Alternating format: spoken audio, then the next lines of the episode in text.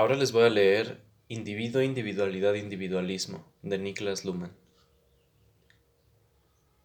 La sociología trata del individuo desde su mismo comienzo, aun cuando, pesaba sobre ella la urgencia de deslindarse de la psicología y sobre todo de la biología, la sociología no perdió nunca de vista al individuo. Por su carácter mismo de unidad de recogida de datos en la investigación social empírica, el individuo ha sido siempre imprescindible, aun cuando, aun cuando en aquella el interés se concentra en la posibilidad de agregación y no en la individualidad de los datos individuales. Pero, sobre todo, la sociología empezó su andadura histórica en un tiempo de controversias ideológicas y políticas entre el individualismo, entre paréntesis liberalismo, y el colectivismo, entre paréntesis socialismo, que ponían ante sus ojos el tema del individuo y la sociedad. La sociología solo podía convertirse en ciencia mediante la renuncia al compromiso político e ideológico. Tenía que dar al tema de la relación entre el individuo y la sociedad un enfoque propio, si es que quería evitar la simple, la simple toma de posición. Ya no había posibilidades de tomar partido, bien por el individuo, bien por el colectivo social. Hacía falta una definición novedosa del problema de la relación que, si no del todo nueva, fuese por lo menos una que se pudiese ofrecer como nueva en el siglo XIX. En tal tesitura surgieron grandes teorías, de las que todavía nos servimos hoy en día. Tanto es así que se puede afirmar, sin caer en una exageración desmesurada, que la sociología debe su teoría al momento de su nacimiento, que surgió plenamente petrechada en el pensamiento de sus fundadores y que desde entonces está desdichada y que desde entonces está dedicada a la elaboración de sus actas de fundación. En esta teoría regula la relación entre el individuo y la sociedad de manera tal que se puede presentar toda opción por una o por otra parte como carente de sentido o ingenua. Una opción de este tipo, y con esto la oposición entre el individualismo y el colectivismo se mantiene en el, candelero, se le imputa siempre al contrincante. Las dos sociologías existen como resultado de la polémica, no de la teoría. Toda teoría sociológica con pretensiones Toda teoría sociológica con pretensiones traducirá la oposición de individuo y sociedad en una relación de condicionamiento o una relación de agregación, y solamente la manera en que esto suceda puede llegar a producir una disparidad de opiniones fructífera. Y de hecho, puede ser el éxito mismo el que llegue a obstaculizar el progreso ulterior. No hay nada que garantice que un planteamiento que ayude al distanciamiento ideológico y a que se eviten formas de parcialidad evidentemente erróneas pueda conservarse feraz durante largo tiempo. De cualquier modo, siempre será útil tener presente el bagaje teórico básico, con todo lo simplificado y comprendido que pueda hacerse, porque sólo así se puede mantener controlado el tipo de planteamiento de los problemas en el que se penetra. En la teoría social clásica se rompe sobre todo con la imagen de un juego de suma cero, de una cantidad constante que hay que distribuir entre los intereses privados y el interés general. Durkheim especialmente subraya que la relación entre el individuo y la sociedad es una relación de gradación. Los severos fines colectivos, un estado fuerte y más libertad individual pueden ser combinados sin problemas, quedando por determinar solamente las condiciones bajo las que podrá ser lograda esta gradación. En sus orígenes, el interés teórico de la sociología se concentra en estas condiciones, se busca para ellas una formulación sociológica que niegue los automatismos económicos del laissez-faire. La idea de la división del trabajo, que se desarrolla desde la crítica de la teoría del valor de los, de los fisiócratas, se reemplaza primero por el concepto de diferenciación de roles y más tarde por el concepto de diferenciación sistémica. De esta manera, la diferenciación creciente se convierte en un enunciado central de la teoría sociológica en su caracterización de las sociedades modernas, y a partir de ahí se explica que esta sociedad prometa y produzca más individualidad que todas las sociedades que le han precedido. La índole sociológica de esta teoría se revela al no limitarse la argumentación únicamente a las pautas de la teoría de la distribución, entre paréntesis, lo que vendría a significar entonces teoría de clases.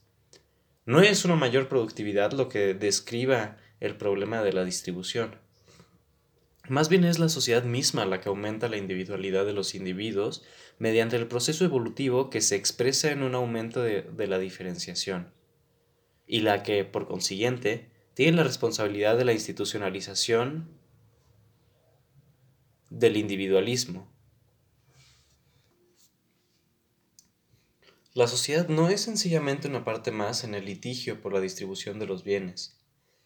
Es ella la que produce la diferencia entre el individuo y la sociedad, la que produce las correspondientes ideologías individualistas o colectivistas, y sobre todo, la que crea la demanda de solidaridad, que espera satisfacer con la ayuda de la moral correspondiente. En esta manera de diseñar la teoría, también aparece una vez más la sociedad en sí misma. La sociedad se produce a sí misma en diferencia con el individuo. Tiene que, elaborar, que elaborar en su interior una descripción de sí misma que le permita distinguir en el nivel operativo entre la sociedad y el individuo. La figura paralela que hace esta teoría completa se encuentra en el ámbito de argumentación de cultura, de la cultura y la socialización. También aquí la cuestión es la de cómo es posible un orden social que descansa sobre los individuos. También aquí se incorpora la virtualidad de la gradación de la relación, y también aquí la aprehensión sociológica resulta de una crítica de los enfoques tradicionales de la economía política, o de la, o de la política y o de la economía, cada una por su lado. Ahora la respuesta reza, el orden social es posible mediante la socialización de los individuos, acorde con la cultura. El programa teórico es pergeñado, de manera ambiciosa y elástica. Puede incluir la política y la economía, que están determinadas a su vez exclusivamente por la cultura, y puede incluir además variaciones evolutivas o también fenómenos de desviación, concediendo que la socialización nunca se lleve a cabo de forma continua, sino con producción de irregularidades por ella misma. No por casualidad también esta porción de teoría se ve confrontada con el problema de la autoobservación, es decir, de la autodescripción. El individuo en su socialización aprende a distinguirse a sí mismo de lo que son las, expectativas sociales. Se desdobla en un y y un me, en una, en una personal identity y una social identity. Se ve obligado a autocomunicarse y a convertirse en esa totalidad que no es en modo alguno, ni en el principio ni en el transcurso accidentado de su propia vida, Simmel y Mead contribuyen aquí a guiar las formulaciones constituyentes de la tradición teórica y al mismo tiempo bloquean con ello el recurso al análisis de la conciencia desde la teoría trascendental o la psicología. Desde que Parsons dio la formulación definitiva a este conjunto de teorías en The Social System, en realidad no ha en realidad no ha sucedido mucho. Se conoce con mayor exactitud a los clásicos y se les discute en mayor medida que antes, pero The Social System fue un punto final y ni siquiera el mismo Parsons se vio capaz de revisar este libro respecto a su propio desarrollo teórico posterior. Hasta aquí hemos llegado.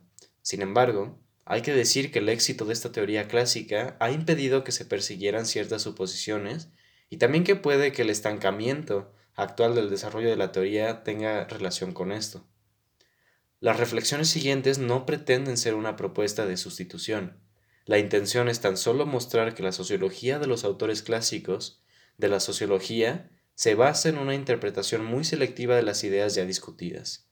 En dos aspectos, esa interpretación habría sido trazada de manera demasiado general. Respecto, respecto al concepto de la diferenciación, cada vez mayor, y respecto al concepto de la individualidad, con posibilidad de aumento de los individuos. Al exigir una mayor exactitud en la profundización de ambos aspectos, la correlación clásica entre los dos polos del crecimiento ganará a su vez unos, ganará a su vez unos contornos más complejos, y puede que a continuación pierda algo de lo que se celebraba como progreso ilimitado de la sociedad moderna. Con estas ideas introductorias se dejan, se dejan vistas para debate las cuestiones de la semántica histórica del individuo, la individualidad y el individualismo en un doble sentido. Por un lado, bien pudiera ser que, con el surgimiento de la sociología tal como la practicaron los autores clásicos, se haya aplazado y perdido conocimientos que ya, se sabían, que ya se habían obtenido y aplicado a la descripción de la sociedad y de su relación con el, con el individuo. las, las constricciones de la teoría funcionan de manera selectiva y puede ser que haya descartado algo que se debería haber conservado. Quizás sea esta una de las razones por las que en repetidas ocasiones se trae a colación al sujeto. La primera cuestión es, entonces, si podemos aprender de la historia de las ideas más de lo que la sociología clásica se creyó a sí misma capaz de aprender. La segunda cuestión se refiere al nivel de conocimiento que ya se ha alcanzado. Si se parte de que la sociedad no produce solamente individuos, sino también una semántica con la que describe la relación entre la sociedad y el individuo, el análisis histórico promete rendir también en este aspecto. ¿Qué es exactamente lo que se correlaciona como sociedad con la individualidad? Se puede extraer la tesis de una relación de gradación a partir de la semántica creada para este fin y, de ser esto así, se manifiesta una vez más la sociología clásica respecto a su objeto de estudio como semántica, que pone en ejecución lo que de ella se piensa. Si se acierta a desentrañar tales relaciones entre la estructura social y la semántica, podremos al mismo tiempo verificar y criticar simultáneamente las tesis fundamentales de la sociología clásica, verificarlas, mostrando que la evolución social de facto produce una semántica de la individualidad en la medida en la que modifica en la medida en la que modifica las estructuras de la sociedad, y criticar mostrando cómo esta tesis, al referirse también a sí misma, debe ser desarrollada en consecuencia. Apartado 2. En la sociología clásica, un concepto relativamente general de la diferenciación de la sociedad tenía su correlato en un concepto relativamente general del individuo. La elaboración de los dos lados del continuo de la correlación de gradación se podía mantener en un umbral bajo y fue exactamente eso lo que contribuyó a que se atribuyese fuerza persuasiva a la teoría. Por lo demás vivía ésta del, del contraste histórico y de su pretensión de haber superado las diferencias entre el individualismo y el colectivismo, el atomismo y el holismo o el, o el utilitarismo. Sin embargo, a pesar estos planteamientos aún sin embargo, al pasar estos planteamientos a, un segundo plano y al producirse cambios en la sociedad que sacan a la luz más y más problemas derivados del síndrome de la sociedad moderna, las tornas se invierten. Ahora es preciso saber con exactitud lo que se entiende por diferenciación y lo que se entiende por individualidad, si es que se quiere evaluar el futuro y el grado en que vale la pena la conservación de este binomio. Y si uno reflexiona desde el primer momento, se da cuenta de que la sociología en realidad nunca se ha preguntado seriamente por la individualidad del individuo. Estaba bloqueada esta cuestión por la hipótesis de la gradación, porque ¿cómo hay que imaginarse realmente la gradabilidad de la individualidad del individuo? Entre paréntesis, que de ningún modo podría entenderse como facultades psíquicas, capacidades, complejidad cognitiva, logros de la lógica, del desarrollo, etc. O, para formularlo en la jerga actual de la, de la identidad, ¿Cómo hay que entender el que se diga que un individuo es más idéntico que otros? Para encontrar un punto de apoyo exterior al individuo, hay que empezar por pulir el concepto de diferenciación social, que se ve expuesta a muchas objeciones. Como he puesto de manifiesto con mayor detalle en otro lugar, lo que aquí se discute es solo, es solo la diferenciación sistémica, no otros tipos de diferenciación. Entiendo además que el impulso decisivo hacia la modernidad no viene expresado sencillamente por una mayor diferenciación de la sociedad, sino por el cambio de la forma primaria de la diferenciación social, por la transformación de una diferenciación estratificadora en una diferenciación funcional que, entonces, por la forma misma de la diferenciación, hace viable una mayor complejidad del sistema social y del ambiente al que éste tiene acceso. Queda por, subrayar que la forma de, diferenciación se limita solo a hacer posible la complejidad, no la realiza sin más, como si fuera un proceso de progreso unilinear. El que se pueda alcanzar y salvaguardar una complejidad alta, o el que resulte en última instancia que una diferenciación funcional no vale la pena, depende de otras muchas condiciones. Bajo esta óptica, se puede ver en las incertidumbres de la sociedad actual un resultado de la experimentación estructural y semántica con tales condiciones adicionales de la estabilización de las correspondientes relaciones de complejidad. En este contexto general es de interés la pregunta por las razones estructurales de las transformaciones semánticas del entendimiento y la individualidad humana. A poco que se haga un repaso, por, superficial que sea, de la investigación histórica y antropológica, enseguida se llega a la conclusión de que de ninguna de las maneras se puede hablar de un aumento de individualización, de forma que hay que preguntarse cómo se ha podido llegar a esta idea. Justamente las sociedades más sencillas están orientadas ya en gran medida respecto a los individuos y aceptan a todos ellos, cualesquiera sean sus particularidades, en la medida en que pertenezcan a la sociedad. Esto va correlacionado con ciertos defectos de la orientación normativa, así como también en gran parte con la falta de una distinción entre reglas y acciones. La individualidad viene dada por, las por los nombres, por el hecho de ser conocido por los derechos y obligaciones y sobre todo por el estar instalado en un ámbito de prestaciones y contraprestaciones a través de la inclusión social. El extraño no tiene individualidad alguna porque se le puede tratar porque se le puede tratar a capricho de cada uno. Por otro lado, precisamente por el hecho que la experiencia social se transmite por medio de las personas y del interés personal, hay que contar con una especie de sobreatribución. Esto se manifiesta claramente en la abundancia y la difusión de las figuras de la bruja y el mago. Con el desarrollo de realidades sociales de mayor complejidad, y sobre todo de aquellas originadas en torno a la propiedad, hay un cambio que produce la represión social de las peculiaridades individuales y se completa con el autodisciplinamiento. La individualidad disciplinada es, si se quiere así, un resultado de la agricultura. Sin embargo, el principio de, de individualización por inclusión permanece inmutable. Se conserva y se convierte en fundamental una vez que la sociedad desarrolla la estratificación, porque entonces sólo a través de la forma en que las personas están asignadas a las clases sociales, las castas o los estratos, se puede saber cómo hay que tratarlas. La estratificación siempre se basa también en una limitación del acceso a posiciones de estatus, la construcción de una nueva complejidad hace necesaria la reducción de la vieja complejidad, pero se queda en un proceso transitorio y, por ello, dependiente del hecho de que la individualidad depende, hoy tanto como antes, de la inclusión. Por ello también se mantiene completamente vigente la función social de las familias y las economías domésticas en la regulación de la inclusión. Las clases sociales de ningún modo están formadas por individuos que se hayan distribuidos según sus características individuales, sino que se clasifican en la sociedad a familias u hogares enteros, y por medio de esto también los individuos. La estratificación vela, por así decirlo, por el antiguo orden segmentado de la sociedad dentro de los diferentes estamentos, porque solamente así le es dado ubicar a los individuos. Es más, sólo así les puede dejar ser individuos. Las relaciones sociales, tan pronto como se dejan de entender como naturaleza, se ven bajo un prisma moral con la consecuencia que la crítica se manifiesta en una condena moral de los vicios en todas las clases.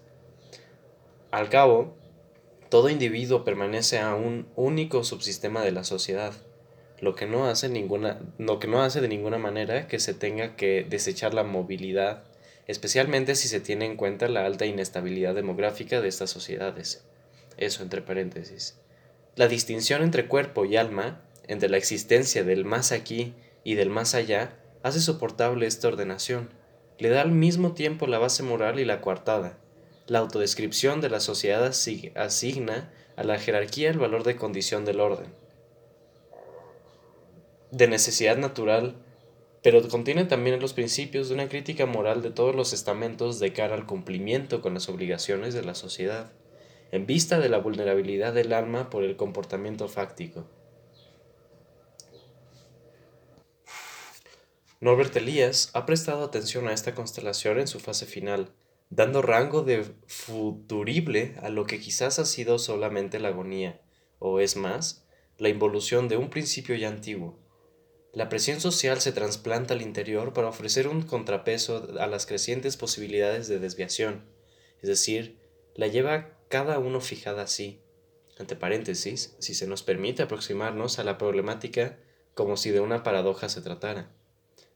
Mas esto solo atestigua que la sociedad empieza ya a abandonar su orden antiguo.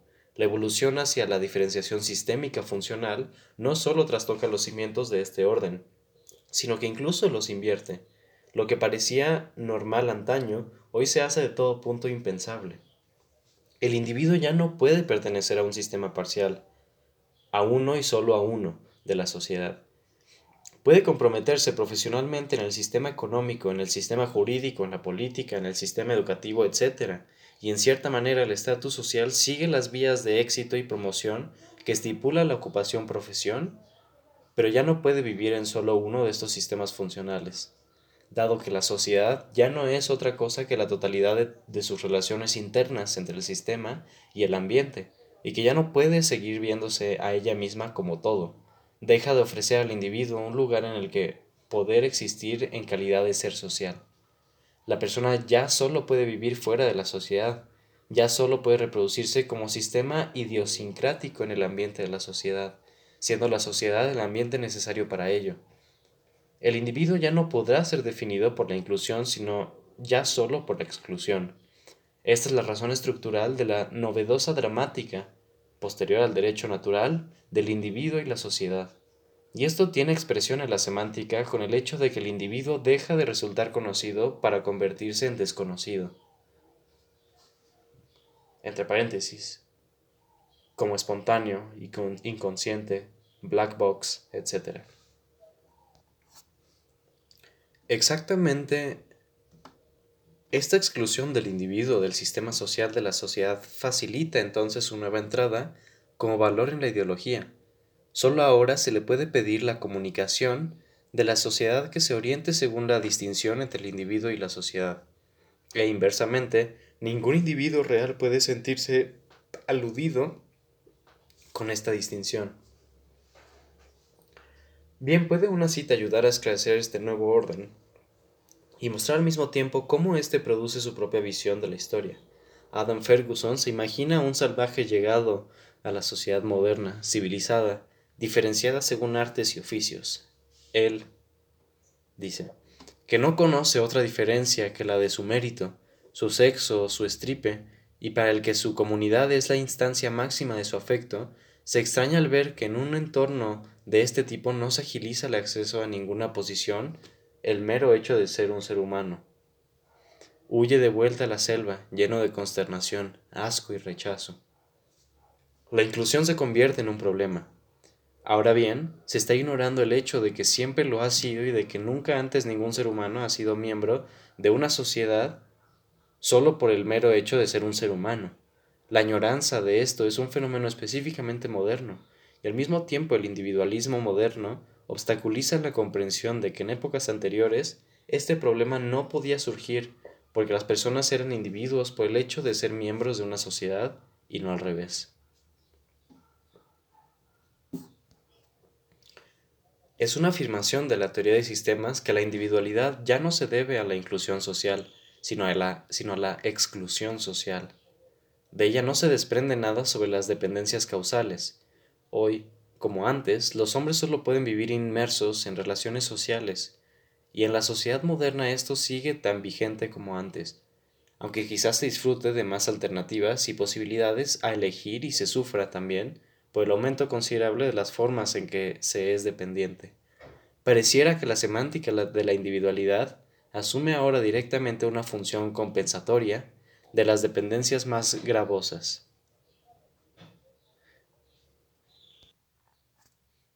El individuo busca la salvación en su subjetividad y singularidad. Únicas descripciones estas que no puede poner en tela de juicio ninguna clase de dependencia empírico-causal. Nunca ha habido más individuos que ahora, convertidos en eslabones de unas cadenas de dependencia cada vez mayores y más complejas, y nunca han sido individuos en un sentido tan radical. Si con ello la relación entre la sociedad y los individuos deja, deja de ser de individualidad de inclusión para convertirse en individualidad de exclusión, entonces será efectivo para la diferenciación de sistemas del sistema de la sociedad un principio que sea justamente el inverso, y la relación será muy fácil de captar. Las sociedades más antiguas deben fundamentarse sobre la exclusión de las diferenciaciones internas a la sociedad, y es que en ellas el fundamento de la individualidad bascula sobre la inclusión. Si se pertenece a una familia, no se puede pertenecer al mismo tiempo a otras, porque esto llevaría a una individualidad monstruosa, a una individualidad que sería un mare magnum. Pero si la pero si la individualidad tiene que imaginarse extrasocietal, desde un principio, como es el caso en la sociedad moderna, la diferenciación del sistema de la sociedad puede basarse en las diferentes formas de la inclusión de individuos, entre paréntesis como votante, paciente, lector, aficionado al arte, etc. El problema, entonces, habrá de buscarse en la participación de los individuos ya individualizados. Tanto es así que se habrían, tanto es así que se habrán de desarrollar varias ofertas distintas para cada uno de los ámbitos funcionales, si no se quiere que se convierta en un principio nucleador la muy temida alienación. Si se quiere adecuar conceptualmente el análisis de, sistemas a esta nueva situación, entre paréntesis, de modo que a su vez pueda contribuir a la autodescripción de la sociedad moderna, debe capacitársele para tratar intrínsecamente como sistema por sí solo, autónomo, autorreferente a aquello que la persona reproduce de vida y de conciencia. En la actualidad, la teoría más avanzada respecto a esta cuestión es la teoría de los sistemas autopoyéticos. Pie de página un intento de reconstrucción del individualismo de las ciencias sociales a partir de este punto lo lleva a cabo Peter M. Hale. No obstante, la reluctancia demasiado estricta una fundamentación biológica de la teoría lleva aquí a no distinguir suficientemente entre vida conciencia y comunicación como operaciones básicas distintas en la génesis de sistemas autopoyéticos. Fin de pie de página. Esta teoría anima a diferenciar entre la autorreproducción de los sistemas por medio de una disposición determinada de los elementos de los sistemas, autopoiesis, y la estructura con cuya ayuda eso es posible. Esto posibilita el que, se pueda, el que se puedan separar los enunciados acerca de la existencia de los enunciados sobre la agregabilidad. La autopoiesis es una reproducción cerrada, circular, del oh. sistema llevada a cabo por él mismo. O bien se lleva a cabo o bien termina.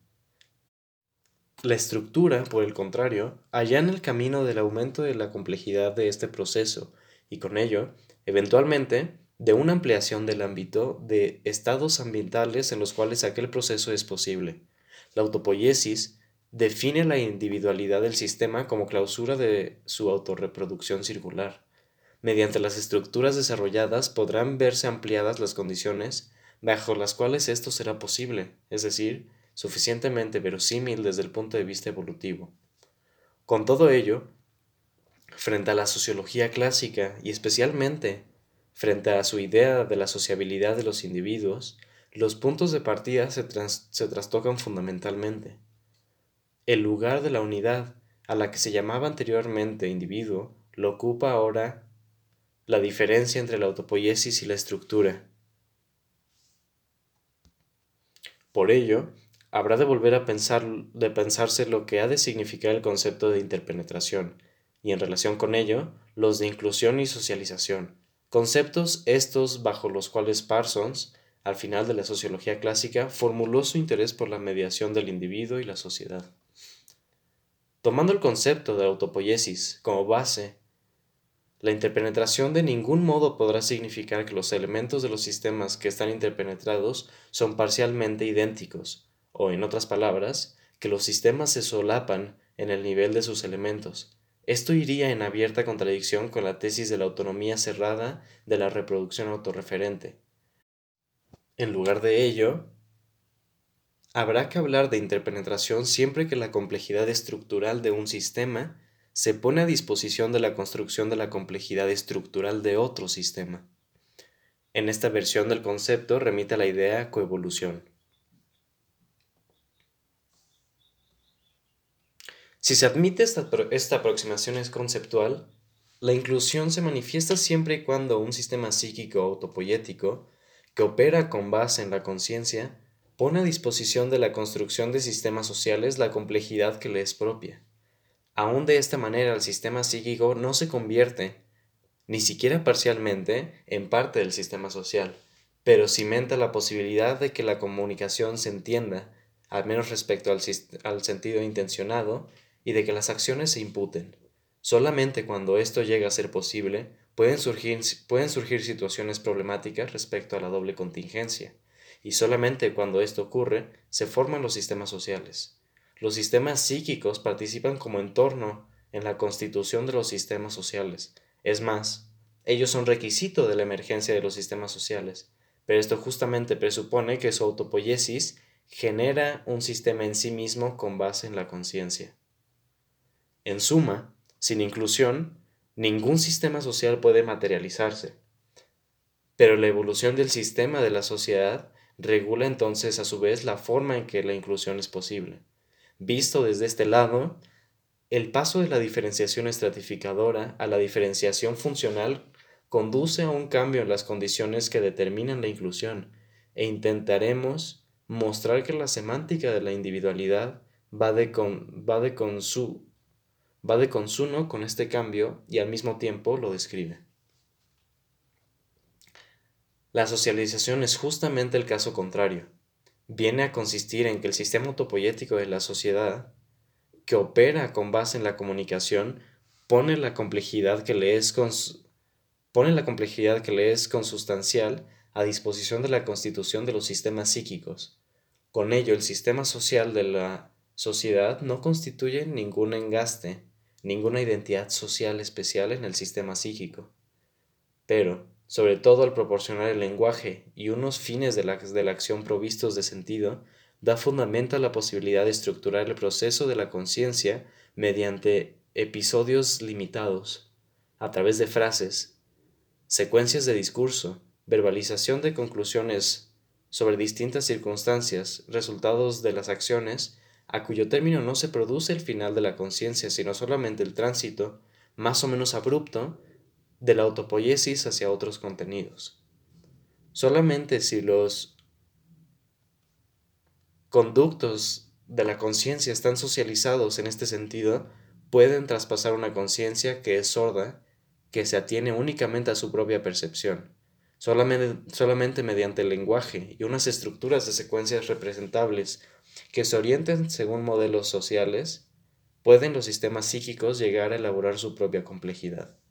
Hasta este punto se convierte la sociedad, aún solo el ambiente de los sistemas psíquicos, en una condición adicional de la complejidad sistémica de estos.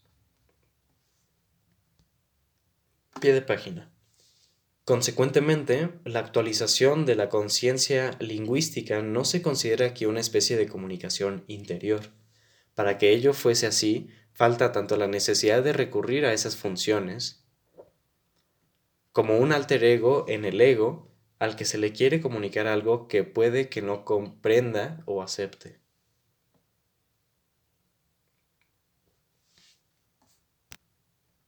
Es imposible, por tanto, que se forme un sistema psíquico que se autorrealice sin el concurso de la socialización.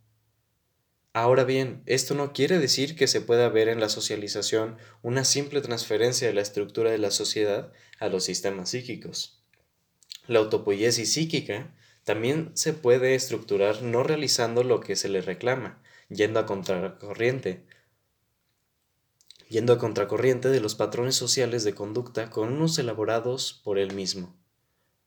Con el aumento de la complejidad psíquica, la probabilidad de que esto ocurra antes que disminuir más bien se incrementa porque entonces también en la negación están dados el orden y las posibilidades de acoplamiento. Todo ello permite suponer que, por un lado, la transformación de la diferenciación estratificada en una diferenciación funcional hace más complejo el proceso de socialización, y en efecto, desde el, desde el siglo XVIII se exige una educación especializada incluso según los fines para el conjunto de la población, pero por otro lado, se expanden también las posibilidades de que se dé una socialización desviada y el cortocircuito de la transferencia de los bienes culturales. La sociedad deviene cada vez más compleja y flexible, Para poder adueñarse de este proceso, la cultura incentiva lo que es novedoso, porque lo que es nuevo siempre es desviado y así se evita el comportamiento a su vez desviado en relación con él. Desde el siglo XVII existe el concepto de la moda, cargado con una fuerte constricción socializadora. A principios del siglo XVIII se impuso la admiración por la invención genial de las ideas nuevas, de la modificación inteligente de los bienes culturales. El derecho remueve obstáculos con la autorización de la variación contra con la autorización de la variación contractual. Pero nos estamos adelantando demasiado. Primero hemos de subrayar explícitamente algunas consecuencias de las diferentes decisiones conceptuales que se han tomado aquí. En este orden de cosas, antes que nada es importante aclarar el modo en que se usan los conceptos, que contraviniendo innovadoramente el, el de Parsons pretende, sin embargo, dar continuidad a la tradición. La inclusión y la socialización se insertan en una estrecha relación de mutuo condicionamiento, sin que se haya de deducir de ello una, una proclividad a la integración social. Antes bien, esta relación misma está abiertamente expuesta a la transformación evolutiva, a la evolución, y la evolución alberga la tendencia hacia una mayor diferenciación tanto de la sociedad como de los sistemas psíquicos. Por lo tanto, la socialización es una consecuencia de la inclusión, tanto como Viceversa, la inclusión es una consecuencia de la socialización. No se quiere dar a entender, sin embargo, una correspondencia cuasi mecánica en la medida en que, en que venga a ser la internalización de una conformidad de las normas sociales, sino antes bien la asunción del condicionamiento social en el trato autorreferente consigo mismo, en los factores determinantes de la selección del propio comportamiento, que siempre y desde un principio deben satisfacer las exigencias de la autopoiesis. La socialización auspicia la inclusión, y la inclusión a su vez entra en confrontación con los sistemas sociales, en los que, las en, en los que la persona se socializa. Al igual que con la inclusión, también se puede decir que la socialización es acrecentable, pero aquí de nuevo nos encontramos con lo mismo, la agregación no implica la elección de un comportamiento más conforme y menos desviado.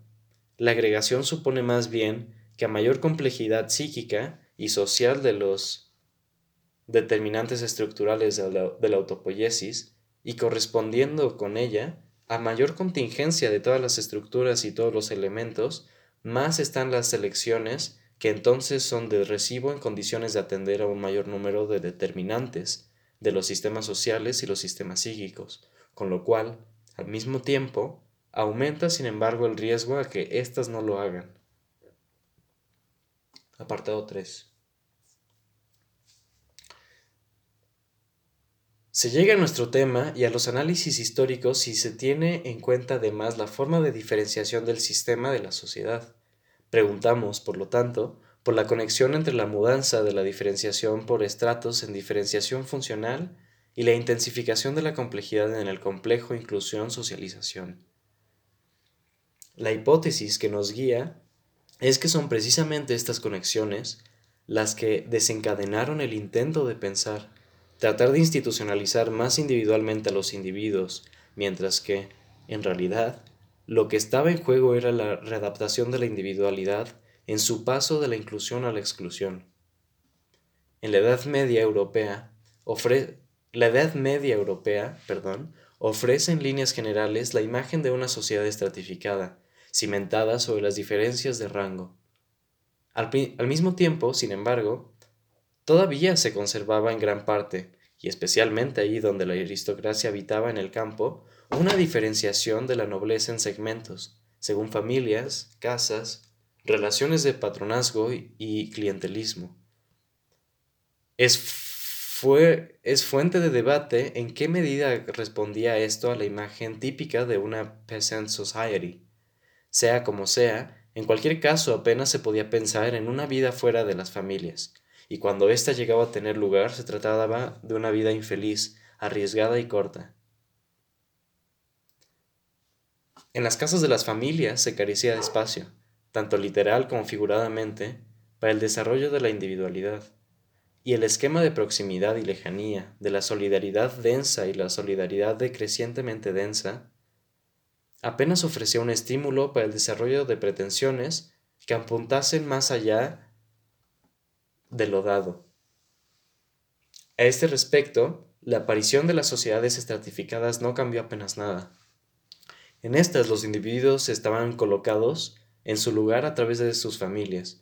Con ello quedaba predeterminado su estamento, su calidad, su condición, de modo que ni siquiera la diferenciación de los, de los estratos pudo servir de desencadenante de las pretensiones individuales. Es más, las pretensiones mismas de llevar, por ejemplo, una vida conforme con el estamento al que se pertenece están convenientemente alimentadas por una legitimación no individual, la incorporación al orden dado. Por otro lado, solamente de esta manera podía llegarse a ganar una individualidad entendida en el sentido de una peculiaridad socialmente respetada. Las teorías acerca de la educación de la nobleza responden a tal estado de cosas.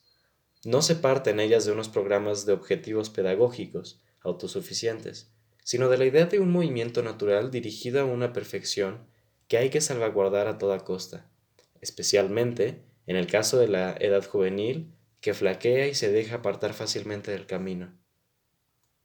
De la seducción y la corrupción. La inclusión y la socialización eran objeto de la enseñanza.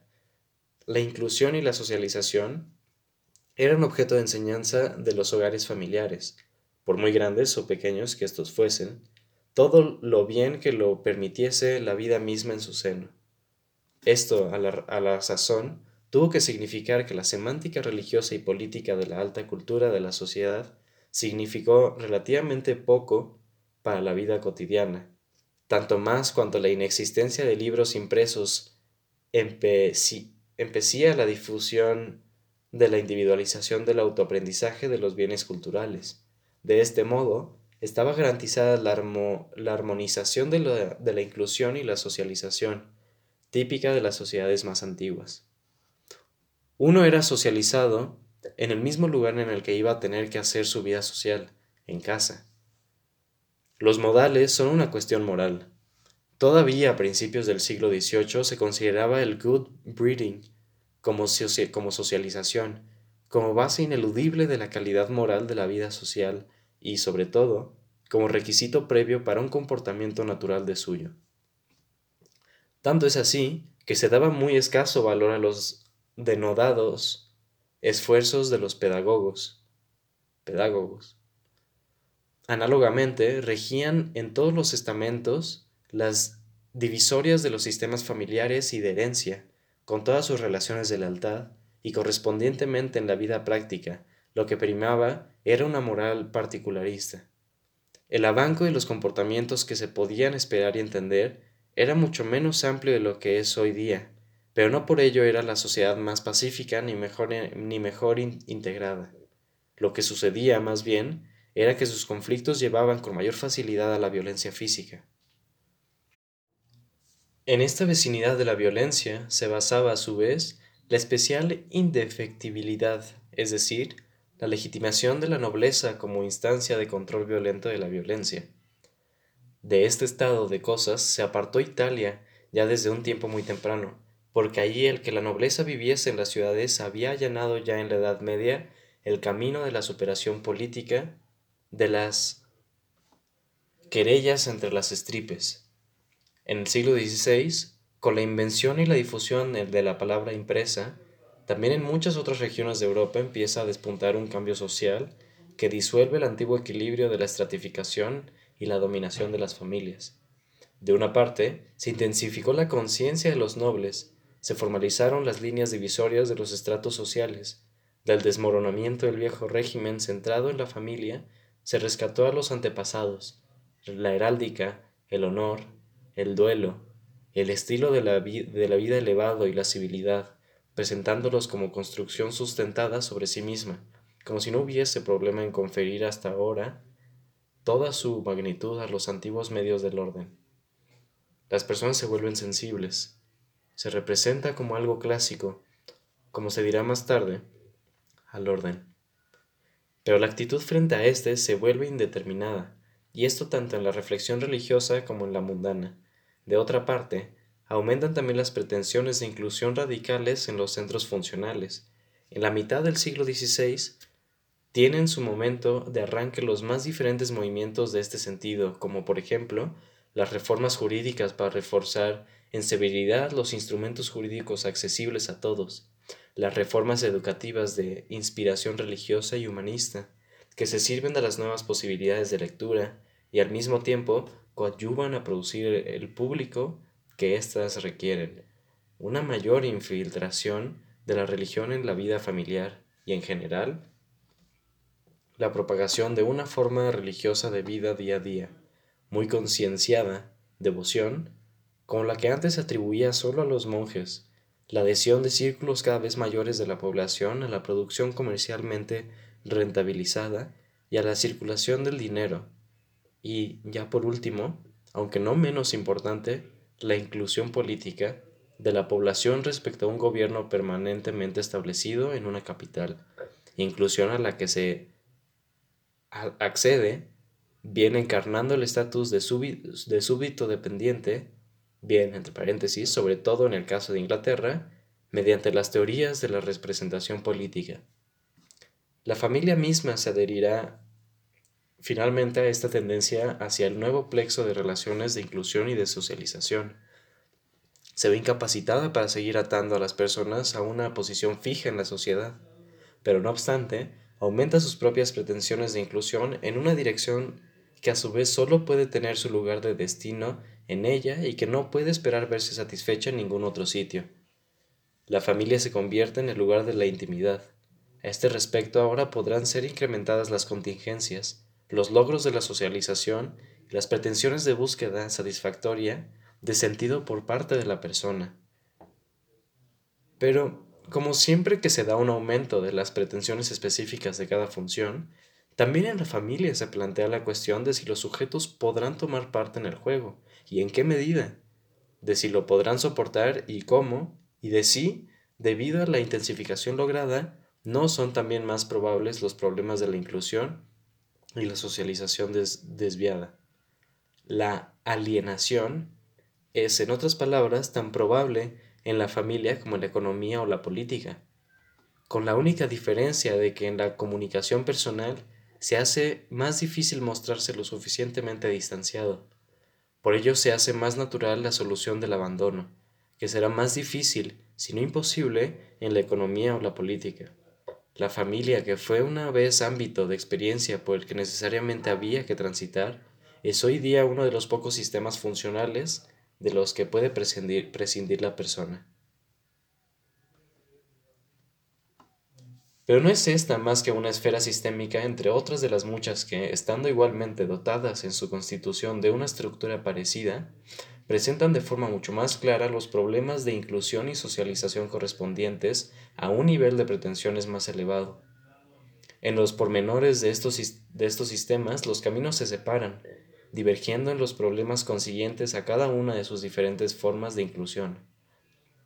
Se topan con situaciones particulares específicas de las funciones, de modo que, por ejemplo, surge con rapidez en el ámbito funcional de la religión al, reforzarse los esfuerzos de inclusión con el aumento de las exigencias a la religiosidad diaria, el problema de la falsa devoción y de la falta de criterios a seguir para lograr una fe verdadera, sincera, es decir, una salvación auténtica.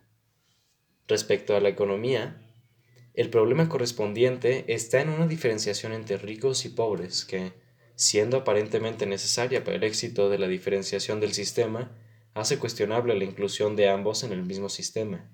Para la solución de ambos problemas de inclusión no sirven ni los criterios morales ni las socializaciones morales, no teniendo los dos tampoco una solución recíproca, de uno respecto del otro. La inclusión en el sistema jurídico mediante la generalización de la capacidad jurídica ya tampoco puede asegurar ni tan siquiera lealtad política, de igual modo que la política no puede a largo plazo confiarse en manos de la socialización religiosa. Todos estos temas son objeto de análisis, con una esperanza menguante en que sea todavía posible su, co, su desde finales del siglo XVI hasta finales del siglo XVII, hasta finales del siglo XVIII. Pero no llegarán a ser entendidos como consecuencia de un cambio social, ni se abordarán relacionando los unos con los otros. Si es que hay conexiones entre los desarrollos socioestructurales y los semánticos, esta lasitud del vínculo garantizado estructuralmente de la inclusión y de la socialización, para las que no hay, sin embargo, forma posible de sustitución, tiene que haber repercutido necesariamente sobre las ideas y conceptos ubicados en este ámbito, no en la literatura que describe la perfección de una vida virtuosa, ni tampoco en la literatura que versa sobre la sabiduría. Se puede atisbar cosa alguna que llame nuestra atención sobre la subjetividad del virtuoso, es decir, del sabio.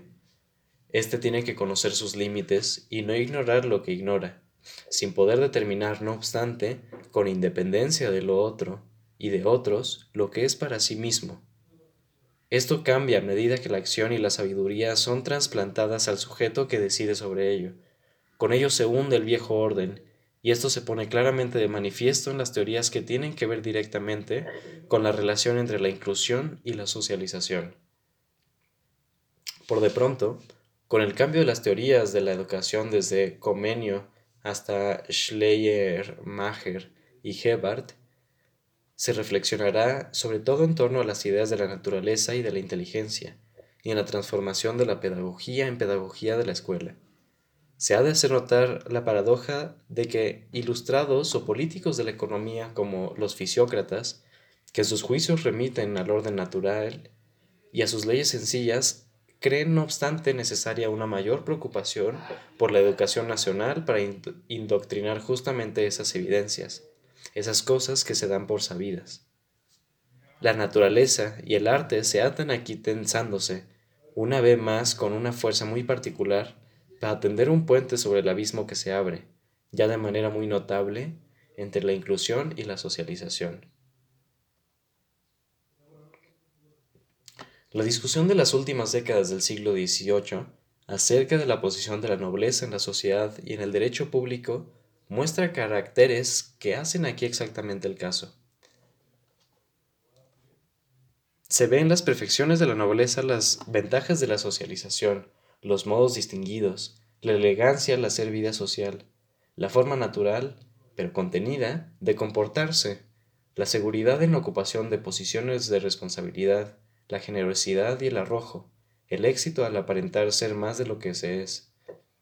En resumidas cuentas, se sigue dando el valor a la individualidad por inclusión, se le sigue dando y se le deja dar, porque al mismo tiempo las pretensiones de inclusión chocan con los imperativos de la sociedad, que se diferencian sistemas funcionales.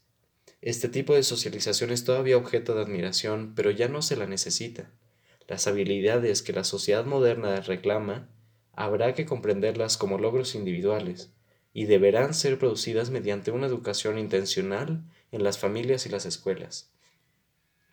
La nobleza, a pesar de la fascinación que todavía ejerce, ya no puede defender ni cimentar en la necesidad su posición especial de estrato. Pero aquí no podemos seguir rastreando la pista de la nobleza. Nuestro tema, el individuo, la individualidad, el individualismo, nos lleva en otra dirección. Partimos de que debido a una fuerte separación de la inclusión social y la socialización, la situación de la persona individual respecto a la sociedad cambia. En su construcción de la sociedad civil, las teorías del contrato ya dejan entrever que se está dando a la persona un mayor margen de maniobra para la regulación de su relación frente a la sociedad.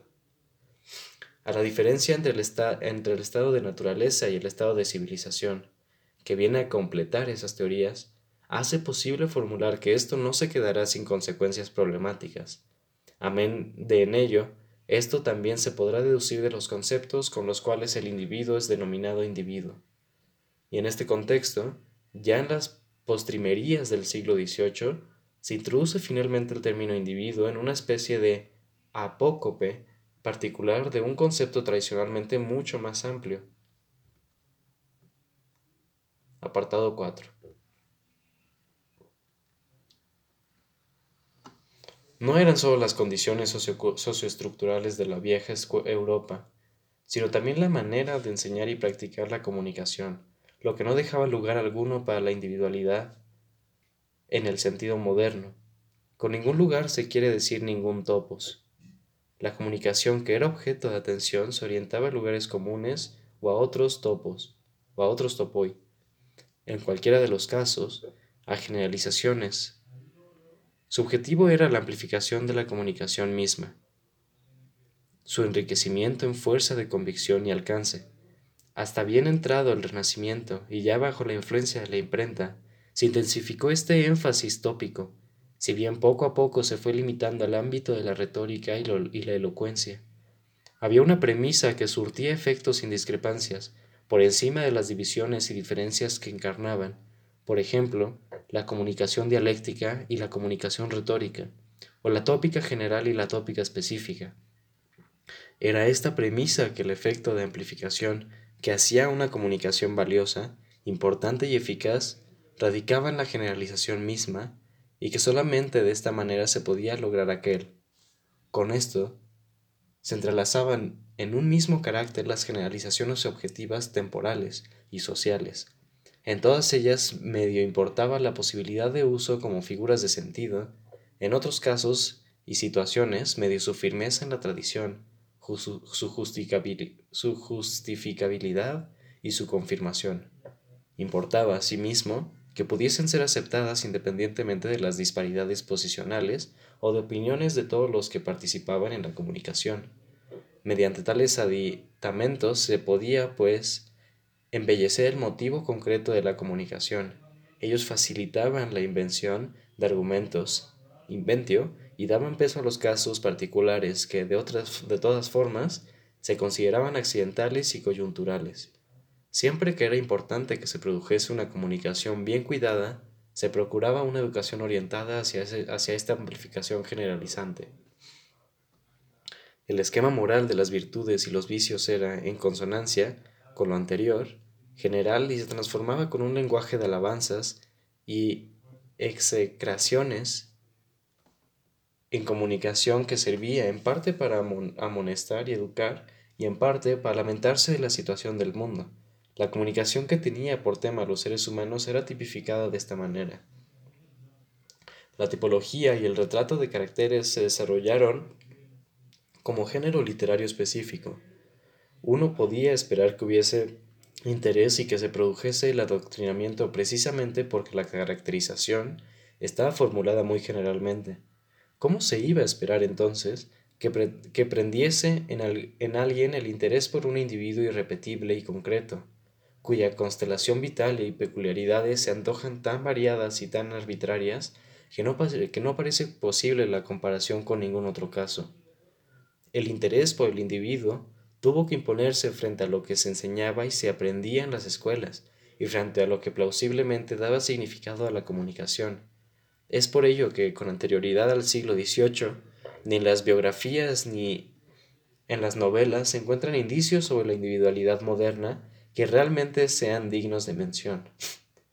No se podía hablar sobre el individuo amplificadamente, es decir, de manera que pareciera que se trataba de un estado de cosas relevante. Ni siquiera se podía llegar a discernir las cualidades estéticas de las propiamente morales. La belleza era, sobre todo en las mujeres, un típico indicador de virtud. Tanto es así que una combinación del tipo bueno pero feo se hacía prácticamente incomunicable, porque podía quebrar la intención de la amplificación. Se podían hacer y presentar de manera realista cuentos en los que se describían las acciones que los héroes y los canallas protagonizaban en el mundo. Pero la presentación misma no tenía presente una individualidad que se constituye a sí misma, que se da a sí misma un carácter inconfundible a través de una serie de experiencias y decisiones. Antes bien, la presentación estaba dirigida a mostrar un caso ejemplar que al mismo tiempo se decoraba solo con algunos aditamentos verídicos con los que poder lograr una amplificación. Los mismos condicionantes vuelven a encontrarse si se sigue la semántica del individuo. Hasta muy entrado el siglo XVIII predomina la idea de individuo, que es la originaria desde el punto de vista de la historia de las ideas, en la que no se identifica especialmente al hombre como individuo sobre otros individuos, sino que más bien se atribuye su individualidad a, su individualidad a la naturaleza. La persona es solo un caso especial de individualización de la sustancia racional. Todo individuo es algo indivisible. Dividir al individuo en partes solamente puede acarrear su destrucción incluida la destrucción de la divisibilidad de las partes. Se puede ver claramente el interés que sustenta esta idea y que está vinculado especialmente a la individualidad del hombre. La individualidad del hombre, entendido en sentido literal, la indivisibilidad de su sustancia, de su alma, le garantizan la eternidad de la vida, en las formas que sean. Lo que no se puede dividir tampoco puede destruirse. Solo lo complejo, lo que no es simple, es perecedero. Por lo tanto, en la medida en que el alma es individual es inmortal. Solo de esta manera se pudo imaginar que el ser humano individual podía defenderse a sí mismo, hacerse responsable de sí mismo, en el juicio final. A esto hacía referencia la distinción directriz sobre la que el sistema religioso se codificaba a sí mismo y a su influencia sobre la sociedad, la distinción entre salvación y condena. Esto significaba, no en último término, que se podía predicar una religión y una moral que motivan al hombre en contra de sus intereses inmediatos. Con ello quedaba a su vez decidido de antemano que no podía haber ningún cambio histórico digno de mención al respecto de la individualidad. I think that human souls, through all the periods, are equal, dijo todavía en el año 1759 Edward Young, un autor que, por cierto, estaba no muy en la línea de la tradición.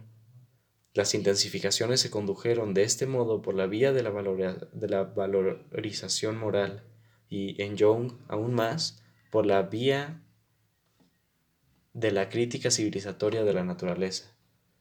Pero de hecho, no se podían entender estas como una verdadera intensificación de la individualidad del individuo, porque ello hubiera llevado a un contradicto inadiecto.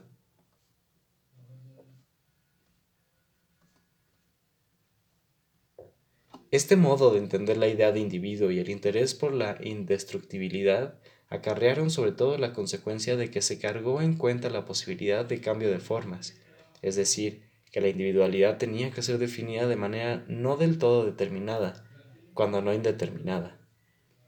En otras palabras, no se podía pensar que la individualidad del individuo podía obedecer a la peculiaridad de sus características casuales.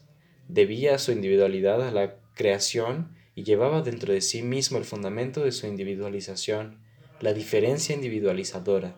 Es el individuo una unidad elemental, indivisible, y exactamente en esto se ve la razón de que se quiera a sí mismo, ya que la unidad elemental es la perfección, que ya está perfeccionada al máximo.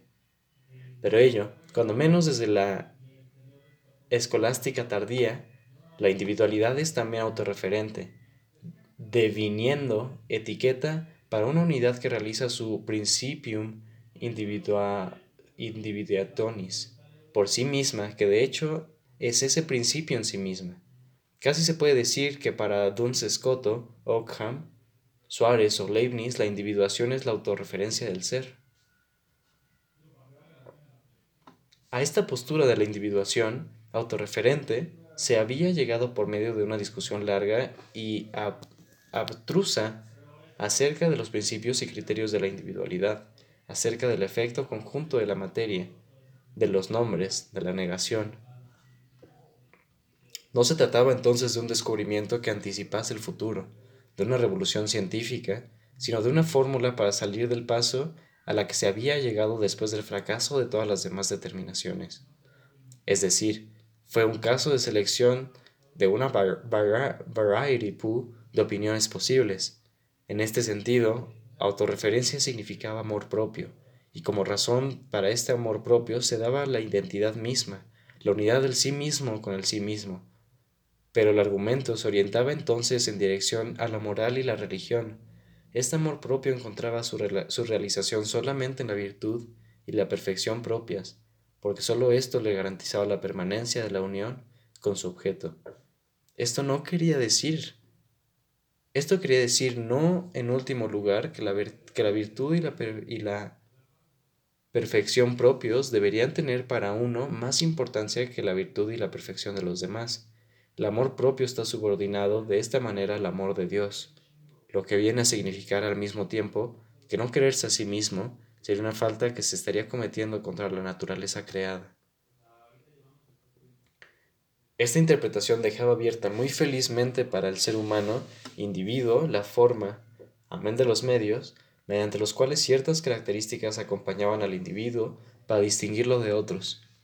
Respecto a esta cuestión todavía en el siglo XVII, era predominante la, la, opinión según la cual el individuo había que determinarlo por sus relaciones con otros, especialmente por su estamento de nacimiento, pero también por la localización geográfica, por los datos de su nacionalidad, de su familia, o también por referencia a las relaciones de, de vasallaje o de lealtad de su familia. Todas estas serían informaciones con las que se podría caracterizar al individuo como estable y merecedor de confianza.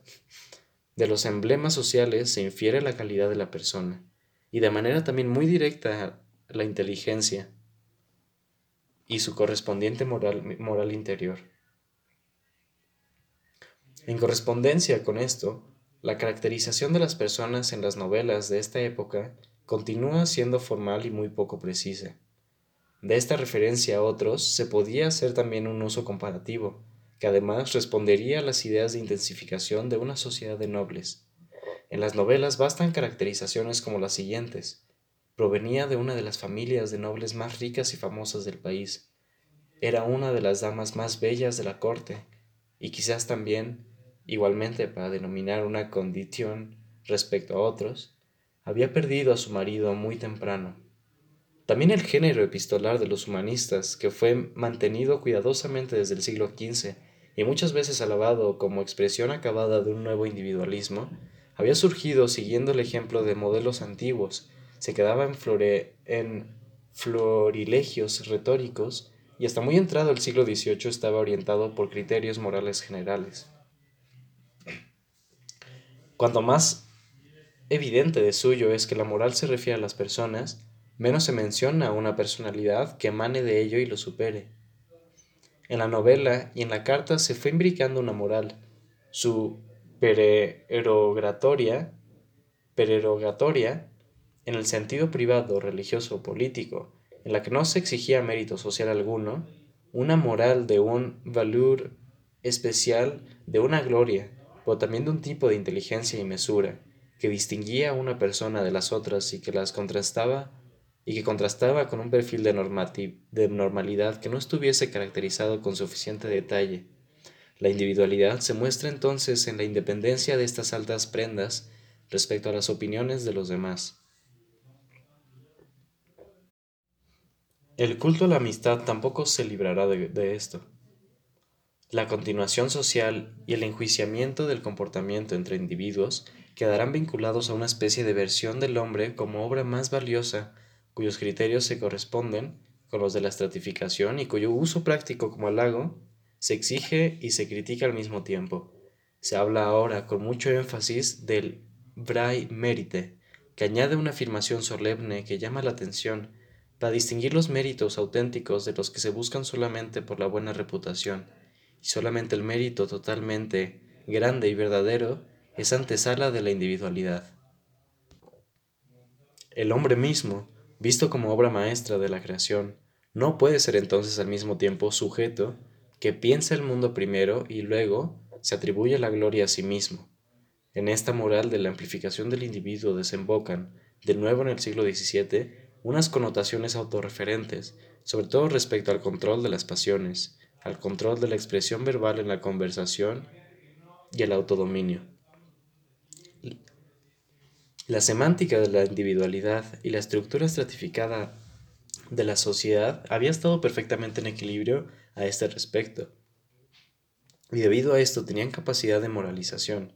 El individuo se veía por ello obligado a darse tono en comparación con el patrón de lo que Erving Goffman llama phantom normalcy. Correspondientemente, las antropologías promodernas de la Europa occidental ponen el acento sobre el orgullo como motivo dominante, como factor de una moral fundada ya no en los conceptos objetivos de la virtud y la razón, pero sí todavía cimentada en la estratificación.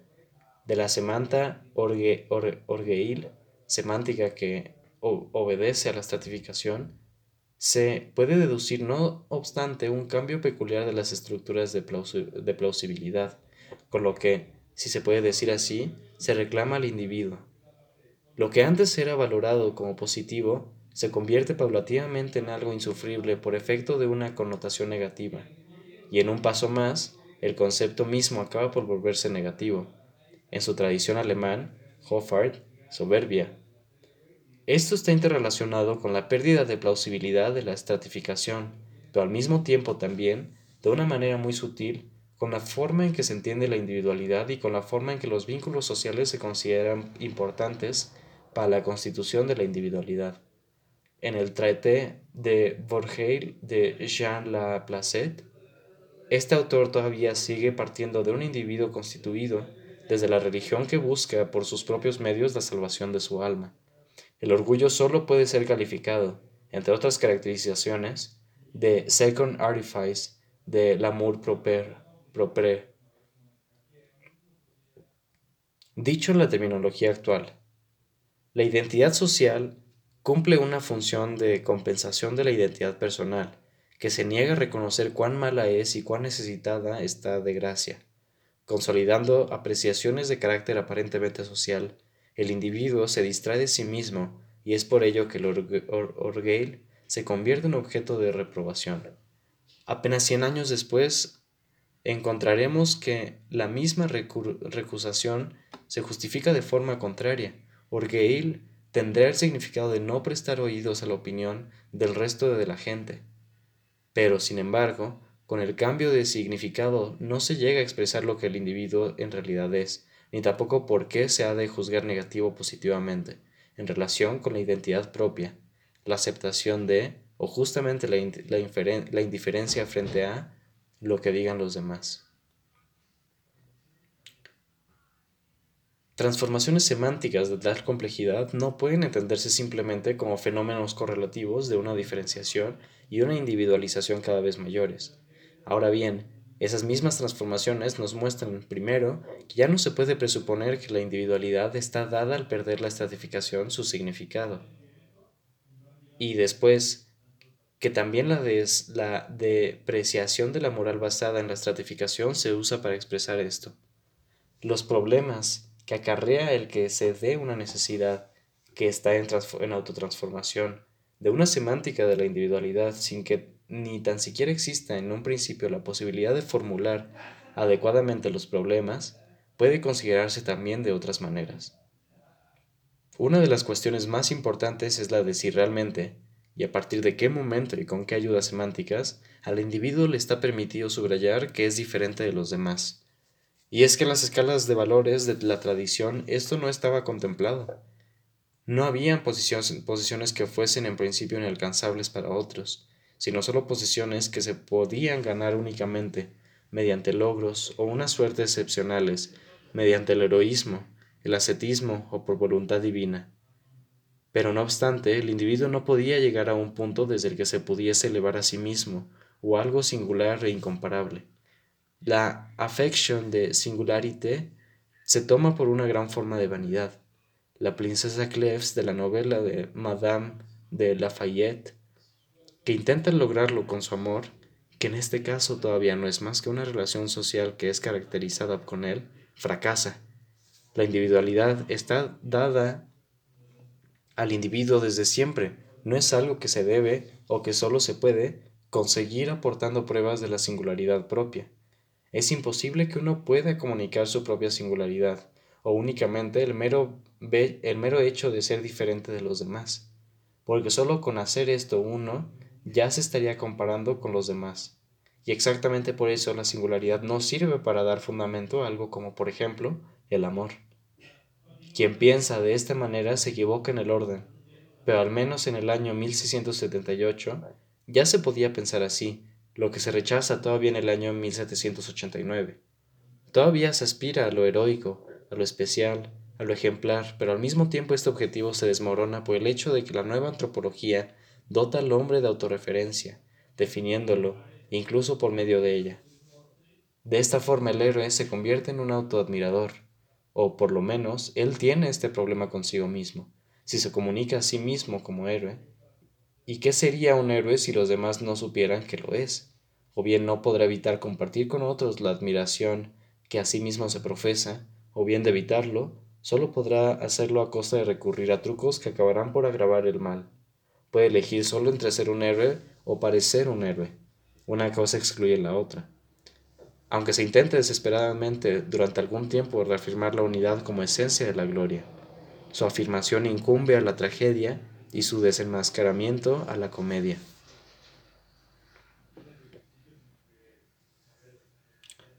De hecho, todavía en el siglo XIX, iba intrínsecamente unido al genio, a diferencia del espíritu, el no poder comunicarse inmediatamente, el tener que esperar a ser descubierto, tan pronto como el héroe sea sustituido por personas normales, con las que cualquier lector pueda identificarse. La presentación de las personas habrá de trasladarse de sus gestos y su destino hacia, su interior. Así surge como condición para el interés de las personas normales, por las personas normales, un nuevo sentido de individualidad. Uno solamente se puede interesar por ellas si viven problemas típicos, pero al mismo tiempo no son como las demás, sino que están determinadas a una acción propia debido a las experiencias propias. Los problemas comunes a todos, por ejemplo el tema de la sexualidad, y los, y los distintos particulares se comunican en un nivel muy complejo, en el que cada uno puede encajar su propio destino como si fuera algo muy especial. Todo lo apuntado arroja mucha más luz sobre el cambio que sufre la conciencia de la individualidad de lo que puede hacerlo una semántica que en realidad, aún trabajando expresamente con este concepto, no tira del hilo hasta finales del siglo XVIII. Lo verdaderamente real es lo que transcurrió hasta ese momento en forma de transformaciones semánticas, en forma de una prehistoria de la idea actual de individualidad, que no que no ha estado guiada ni controlada por este término concreto. Sobre esto basta recordar tan solo un ejemplo importante, la crítica religiosa del mundo, sobre todo la de los jansenistas, lleva en la segunda mitad del siglo XVII a la desaparición de la diferencia entre la sinceridad y el disimulo, entre el orgullo y la modestia, entre la autenticidad y la vanidad. El disimulo se disimula a sí mismo, las artimañas se camuflan de naturalidad y el orgullo de modestia. Todo lo que así tiene su fundamento en su contrario se hace por ello mismo inextripable. Tanto es así que incluso para desenmascarar e ilustrar hay que utilizar los mismos motivos que se intenta desacreditar. Las experiencias de los movimientos pietistas, de los defensores de la, de la devoción, remachan esta duda. Esto significa teniendo en cuenta toda la amplitud de sus consecuencias, que en las relaciones sociales, el hombre, con todo lo que supone serlo, no puede ser determinado. Su propia naturaleza ya no da pie a la determinación, se ha desvanecido debido a lo que se podría llamar de forma precisa la reflexión interior. Incluso si quisiera o le gustase ser sincero, lo haría solo para ocultar su falta de sinceridad, y por lo tanto, para no querer ser sincero. Esto es así y se mantiene así sobre la base del pecado original, alcanzado su apex sobre la base de la pura banalidad de los motivos del comportamiento propio. Entretanto, para denominar lo que gestionaba según el caso, esta diferencia entre la sinceridad y el disimulo en el contexto religioso y social, el término hombre es todavía suficiente. De momento, mientras no se permite que aquí lo que está en juego no son solo los fundamentos del comportamiento, sino también el problema de identidad. Los moralistas de salón también hacen las experiencias correspondientes. También para ellos el sí mismo psíquico se convierte en una terra incógnita, poco consistente, pero idéntico, si se puede decir así, y dependiente de la descripción. Toda la claridad de la que uno se creía totalmente capaz en las caracterizaciones y en las valoraciones sociales debe planteársele ahora desde fuera como exigencia a los afectados. La claridad del orden pone en tela de juicio su aceptación. La reacción de la teoría moral es la de cambiar las obligaciones de comportamiento objetivamente válidas por una aspiración a tener el respeto de los demás y evitar su desprecio. Este afán somete al hombre al control social. ¿Cuál destino divino implantado en él como naturaleza? Para eso no hace falta suponer que exista norma alguna de carácter objetivo ni de la razón ni de la virtud. Es suficiente con una antropología natural, una que pueda dar cumplida cuenta de una individualización a lo largo de cada vida humana, con base en la atmósfera social y en los éxitos vitales.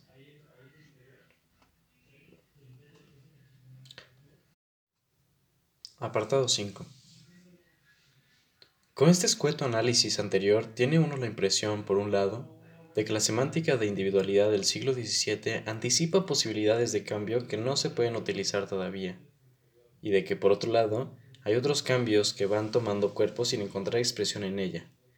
La individualidad se concibe ya en forma autorreferente, es expuesta a la represión interior de las inconveniencias sociales, y se confronta con los problemas de la sinceridad y, y de la accesibilidad a uno mismo pero al mismo tiempo sigue estando fijada todavía al contexto de inclusión que sanciona la sociedad estratificada, sin poder quedar expedita a la exclusión.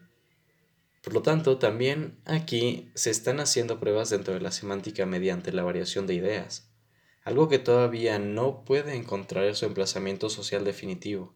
Resultó que las necesidades que había de modificar las formas carecían de perspectivas de futuro no encontraron su conexión con la estructura social, pero que, sin embargo, estaban lo suficientemente bien arraigadas en los propios problemas del mundo de las ideas como para que no se desvanecieran.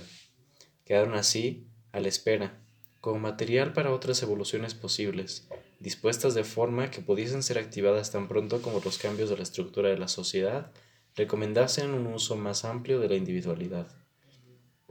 Lo anterior es válido especialmente para las ideas, surgidas en un primer momento sin conexión aparente entre sí, de que, uno, los individuos llevan dentro de sí su principal, su principio de individualización, y el de que dos, la individualidad entendida como singularidad e incomparabilidad puede ser o bien demostrada o bien vivida o bien finalmente construida, para enfocar el problema que marca más que nosotros, que marca más que nosotros la transición al siglo XVIII nos serviremos de una vez más de los objetivos y los resultados de los movimientos de signo pietista, enfatizadores de la devoción. Remiten estos al individuo tal y como lo determina la religión e individualizan solamente los esfuerzos del sujeto por la propia salvación del alma. La preocupación por ésta se traslada a la vida cotidiana. Ya no es solamente el clero el que sucediendo en la función, de, en la función a Jesucristo mediante el estilo de vida retirada o reiterada y mediante obras superrogatorias, promueve la salvación del alma de otras personas. Sufre un retroceso la diferencia entre la vida activa y la vida contemplativa. Y esto parece reforzar en un primer momento la diferencia entre la salvación y la condenación a la que se ven expuestos todos. Más que nunca lo que está en juego es la propia salvación y en vista de esto la devoción se convierte en un instrumento.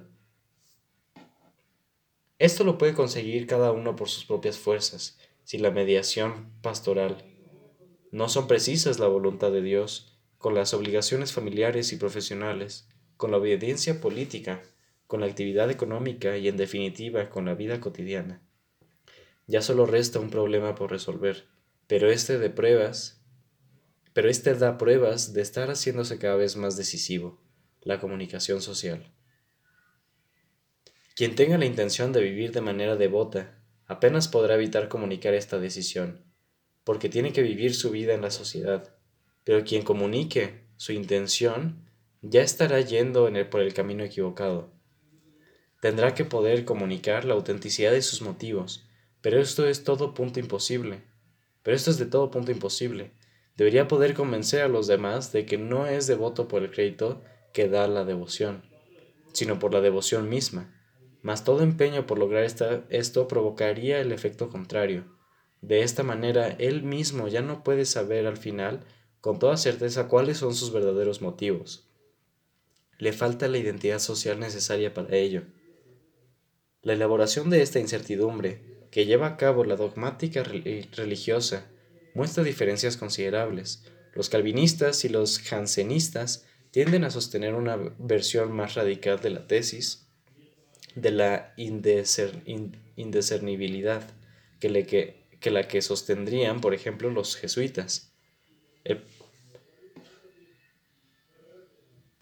El, problema lo tienen todos en común. No depende del tipo de semántica dogmática o religiosa, sino que surge de la individualización del afán de salvación enmarcado en un contexto social.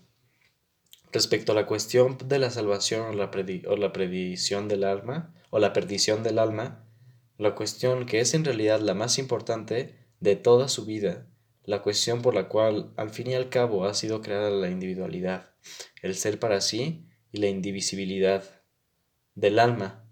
Respecto a esta cuestión al individuo no le es dado saber cómo están las cosas, no pudiendo tampoco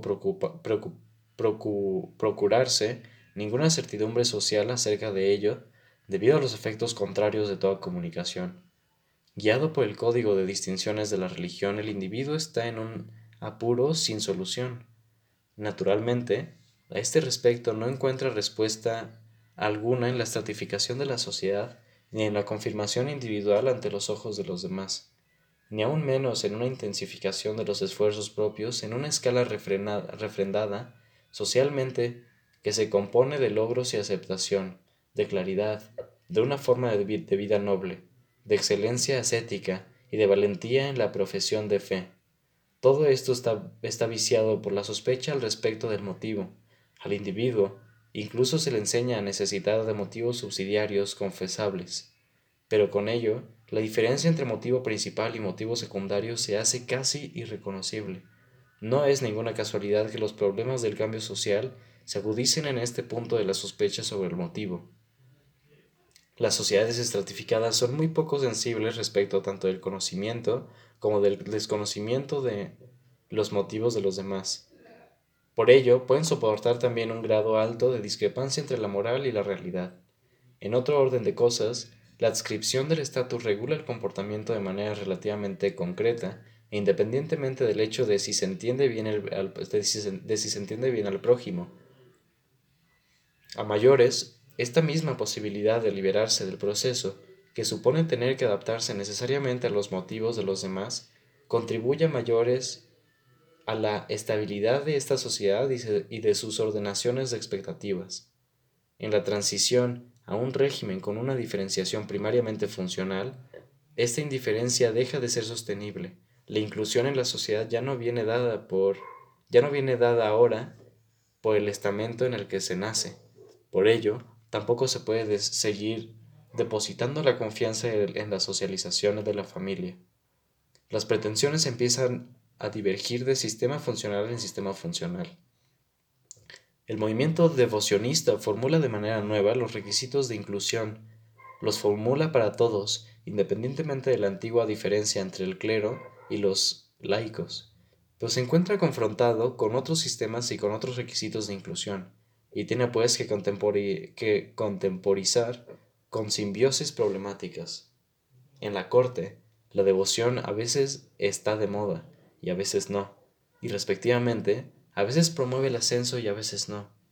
En los asuntos amorosos sirve por una parte de protección frente a pretendientes molestos, pero, por otra parte, el amor se sirve, se sirve también del mismo lenguaje empalagoso de la vida buena que no aspira al reconocimiento, y, al cabo, la devoción sirve de sucedáneo del amor a las damas que envejecen. La amplia discusión de esta cuestión muestra que las formas de inclusión y de socialización empiezan a entrar en colisión entre sí, y que de resultas de esto toma cuerpo una sospecha universal sobre los motivos. Pero, sin embargo, ello no significa que a raíz de esto se dispusiese ya de una idea de la individualidad del motivo que hiciese al caso. Esto se deduce del desarrollo de un modo especial de sanción de las virtudes fingidas, de los motivos fingidos y de la sensatez fingida, el ridículo. El ridículo, que no se puede individualizar, sino que sigue dependiendo del estrato social.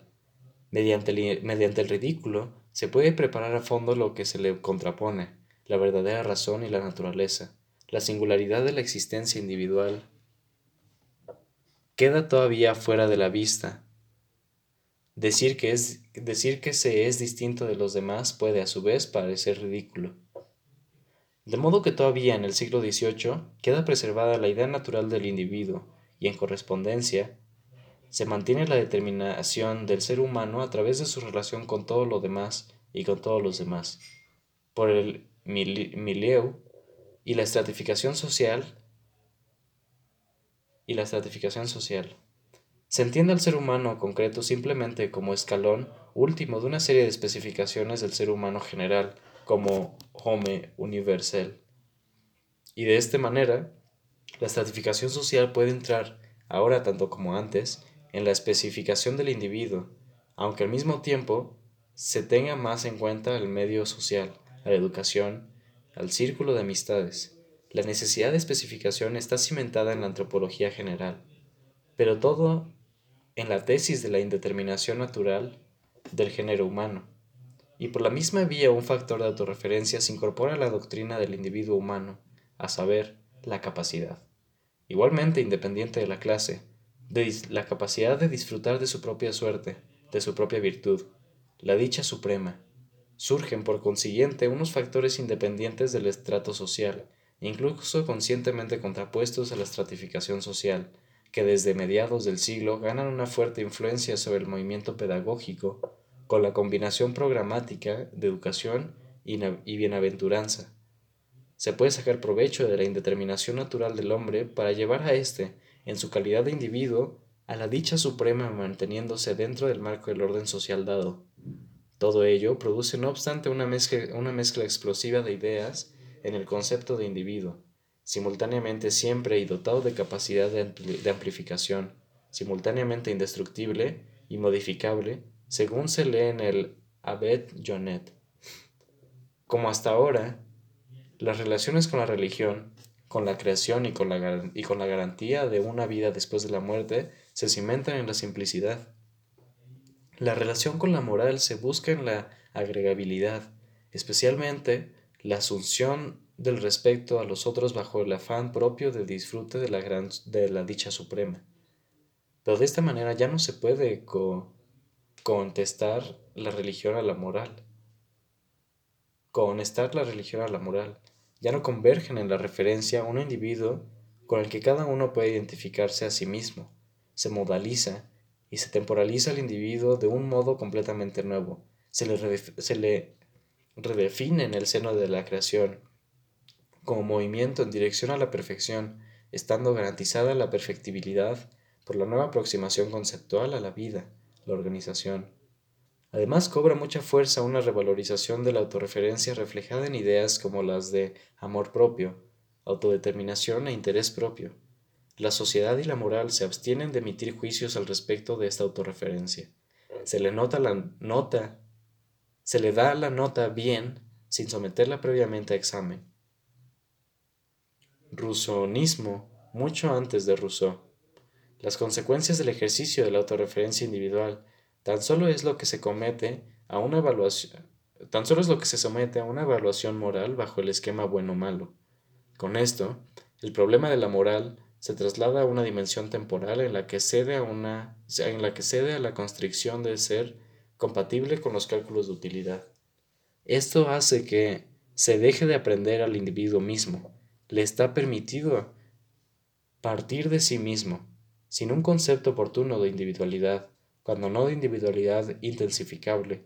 El individuo se encuentra ya fuera del orden social jerárquico, que como hasta ahora hay que aceptar. Ya no se ve capaz de sostenerlo con la participación de los demás. Insiste en él, pero se retira de él la distinción entre rol y persona se hace aplicable al principio de diferenciación de la sociedad misma, reconstruyéndose, la, la estratificación en el seno de la sociedad como mera asignación de roles. Las manifestaciones de respeto que construyen una obligación social pueden referirse a posiciones, pero ya nunca más a personas.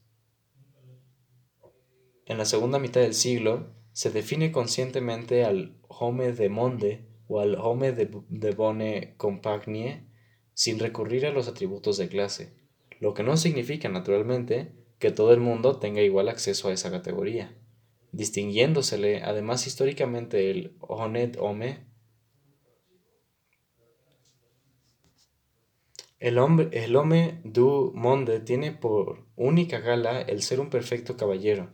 Carece de rango, de familia y de personalidad. Lo uno lo ha perdido y lo otro todavía no lo ha encontrado.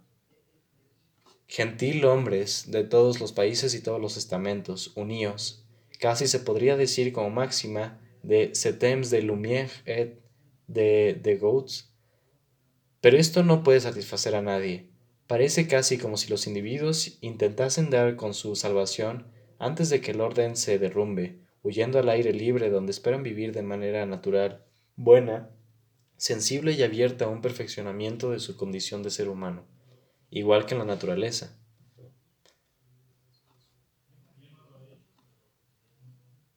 Apartado 6.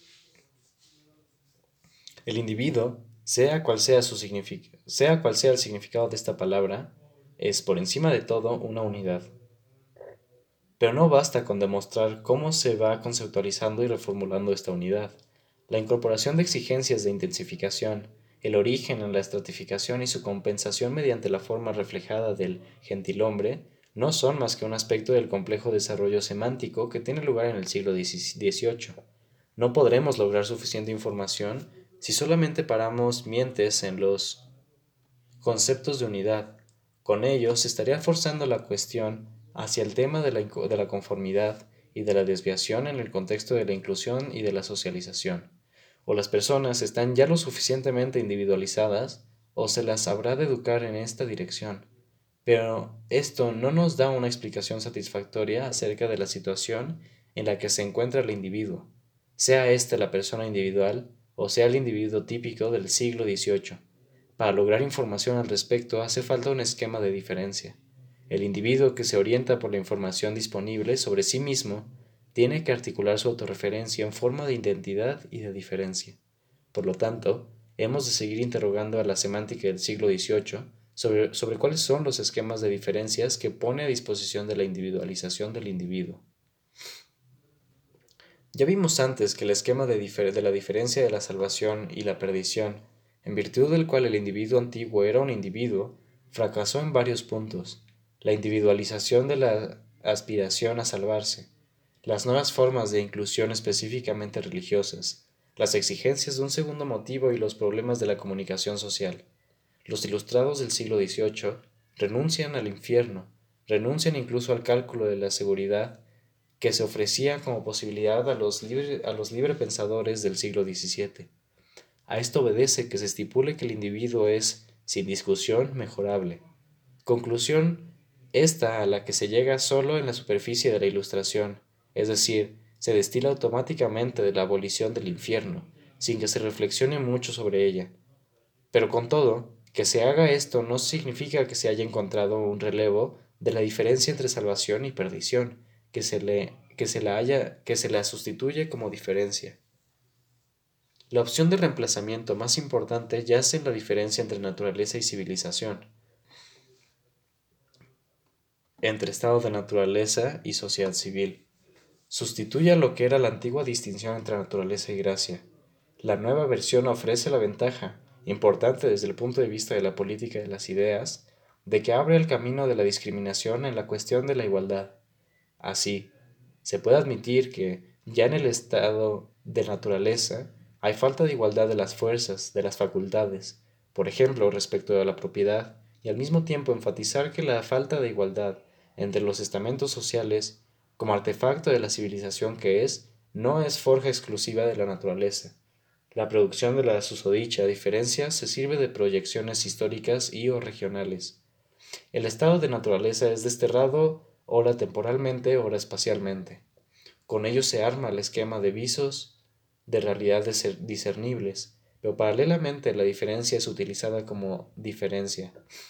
Se considera que la sociedad y el individuo son capaces de ser naturaleza y civilización al mismo tiempo, es decir, se las cree capaces de ofrecer resistencia a la diferencia. La ciencia etnológica y la crítica de la civilización inician su singuladura conjunta hacia los mares del sur y se reparten el botín, el botín de información. Para la teoría de la sociedad burguesa, que empieza en el siglo XVIII, este esquema naturaleza-civilización significa que la vuelta a una naturaleza libre de civilización queda excluida. El esquema hace volar por los aires el sentido antiguo de la revolución y prepara el nuevo. Ya no se retorna de manera circular al pasado, y solamente cabe intentar cambiar la situación poco satisfactoria del presente. Con ello va calando una conciencia de haber perdido algo, a saber, el estado de civilización, incluso de las Américas, como se puede leer en Copper. Tiene sus desventajas. Al hacer balance, la sociedad burguesa ve que lleva una contabilidad que es negativa y vigila su saldo. Las pérdidas no deben aumentar demasiado. Pero ¿cómo puede un individuo imbricarse a sí mismo en la sociedad que hemos descrito de esta manera? ¿Cómo será en promedio su balance privado, mejor o peor? Auxiliado por el esquema naturaleza-civilización, el individuo gana por un lado distanciamiento respecto a la moral, esto es, distanciamiento respecto a las costumbres singulares de cada casa y distanciamiento respecto de la socialización. Esta utilización del esquema se confiere a sí misma el derecho de la crítica, pero además existe una segunda aplicación.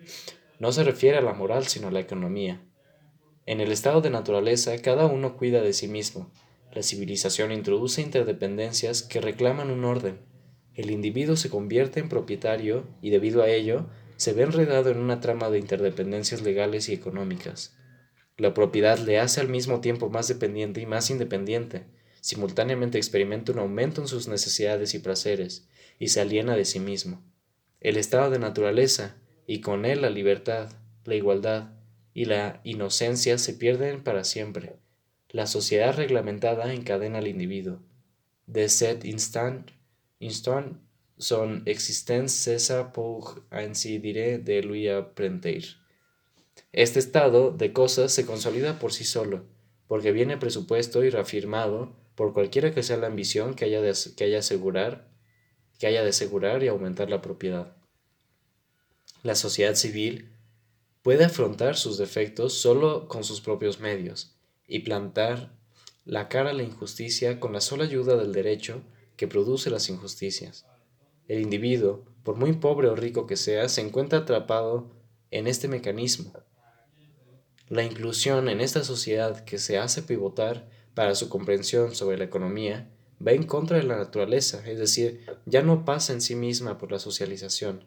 Reclama educación para poder sojuzgarla a la naturaleza, o, como dicen los fisiócratas, para que se difunda la doctrina del orden natural. Del orden natural.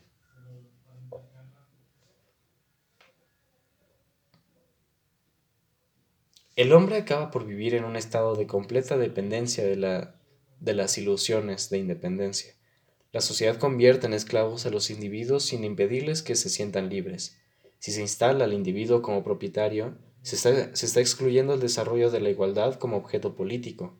La igualdad no se puede plantear en el terreno de las condiciones de los individuos, sino en el, en el de su relación con la sociedad. Y esto significa ahora en su relación con el Estado. Quien se individualiza sobre la base de la propiedad identificándose con su éxito económico, puede hacerlo solo distanciándose de la sociedad, que le facilita exactamente eso. Desde el punto de vista de la sociedad se toma entonces como base para su evaluación como justa solo esa relación, no el estado concreto de los individuos. La justicia es aseguramiento de la propiedad. En este sentido, rige que la justicia pour tous es l'encouragement pour chacun por medio de la igualdad de las situaciones de todos, no se podría lograr este preciso encouragement por Chakun, que expresa la distancia respecto a y el desarrollo y el respeto hacia la individualidad de los individuos. Pero incluso esta igualdad relacional potencia la desigualdad, la diferencia entre los pobres y los ricos. Después de todo, esta diferencia entre ricos y pobres define la sociedad civil como diferencia respecto al estado de naturaleza. Esto por lo menos llama la atención de aquellos que observan los defectos de los principios. En esta situación, el individuo es ahora o bien propietario o bien no propietario, o bien rico o bien pobre. Ahí radica su realidad, su agregabilidad. Pensarse a sí mismo de otra manera significa entregarse a las quimeras o a las vanas ilusiones o a las ideologías. La interconexión de la sociedad viene dada por el trabajo, El trabajo dinamiza la diferencia entre ricos y pobres, hace emanar el dinero, permite a los pobres participar del bienestar, es decir, el trabajo legitima a posteriori la desigualdad del, reparto de la propiedad, porque de otra manera no podría surgir el trabajo asalariado. Y llega a ser con todo esto el vínculo de unión de la sociedad, que se amenaza a sí misma con romperse bajo el peso del contraste entre ricos y pobres. Se aconseja a la política que se decante por el laissez-faire, pero este sistema tiene que vigilar que la diferencia entre ricos y pobres no aumente hasta valores extremos que puedan hacer peligrar el trabajo y el reparto del trabajo.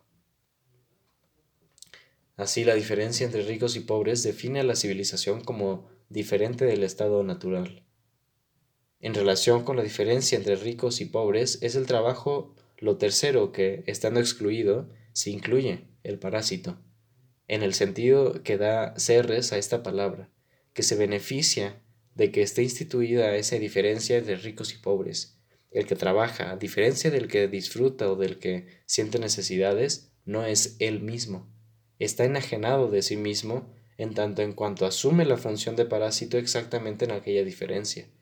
Con él se consuma la emergencia de un orden social, un orden de, un orden de compensación de la diferencia entre ricos y pobres, que no se puede proponer, a diferencia, de nuevo, con las necesidades y los placeres, como ratificación de la autorreferencia del trabajo, por su calidad de tercero que, estando excluido, se reincluye el que trabaja vive en otro mundo lógico. Si a uno esta información, en cierto modo intrínsecamente económica, no le parece bastante, bien porque el trabajo en realidad no enriquece o bien porque aliena solamente y no individualiza, ha de dar el paso desde las soluciones parasitarias a las dialécticas. Por detrás de la diferencia entre ricos y pobres salen entonces a la superficie el Estado o bien, o bien la revolución a los que Hegel y Marx respectivamente asignarán la última responsabilidad, responsabilidad sobre el individuo al que se le ha arrebatado la posibilidad de ser individuo. La sociedad burguesa no puede, y sabe que no puede, seguir siendo una sociedad buena, ni tampoco seguir prometiendo una vida buena. Alimenta ilusiones, pero traza al mismo tiempo una imagen muy sombría de su propia realidad. Al desmoronarse la sociedad estamental, los individuos intentan ponerse a salvo alcanzando la isla de la propiedad, pero en ella, como es sabido, no hay sitio para todos. Desde determinadas instancias se piensa en correcciones demográficas, los más pobres van muriendo. Desde otras será un crecimiento mediante una explotación más racional de la propiedad. Las versiones más pesimistas y las versiones más optimistas están en equilibrio. A través de un individualismo económico, Ambas sustentan la perspectiva económica de la sociedad, que es ahora la hegemónica. Tratan de la inclusión económica del individuo en la sociedad, pero sobre estos cimientos específicos de un sistema funcional no pueden construir propiamente ningún concepto de la individualidad del, del individuo. Por suerte, no es esta la única vía por la que se está buscando al individuo en el siglo XVIII. Existe un segundo desarrollo de las ideas, independientemente del anterior, que pretende igualmente distanciarse de los criterios dependientes de la estratificación y que también emplea una diferencia esquemática con la que el individuo es capaz de obtener ideas sobre sí mismo. Estamos hablando de juzgar obras y más en concreto de obras de arte y posteriormente de su teoría, la estética. Y mientras que en la propiedad supone un desafío a la actividad del hombre, sea en la cooperación, en la competencia o bien en el conflicto, aquí la cuestión es de sensibilidad se trata de las capacidades de recepción y juicio, del discernimiento y de la sensibilidad del corazón. El punto de arranque es que alrededor del año 1700 los juicios que se emiten sobre las obras y los juicios de que son objeto los, de que son objeto los individuos, las personas en general o los artistas, empiezan a diverger más agudamente que antes. La unidad de enjuiciamiento que formaba la virtud y la utilidad se disuelve. Los juicios sobre personas obras ya no se basan en únicamente su mayor o menor perfección. ¿Pero en qué entonces? Aquel trasfondo tradicional de la perfección de las obras y el del respectivo saber hacer permite entender en primer lugar ¿por qué el problema de la individualidad empieza a adquirir carta de naturaleza en el juicio sobre obras especiales, obras de arte, y por qué no es discutido de inmediato como problema estricto y sencillamente psicológico? Las obras de arte son concebidas como obras producidas individualmente por artistas individuales, y con ello se convierte en un problema de determinación de los criterios con los que se puede estimar su calidad. Se puede ver en el síndrome de respuestas elaboradas en relación con este problema una de las fuentes más importantes, más importantes del individualismo moderno, y por ello merece una comprobación atenta.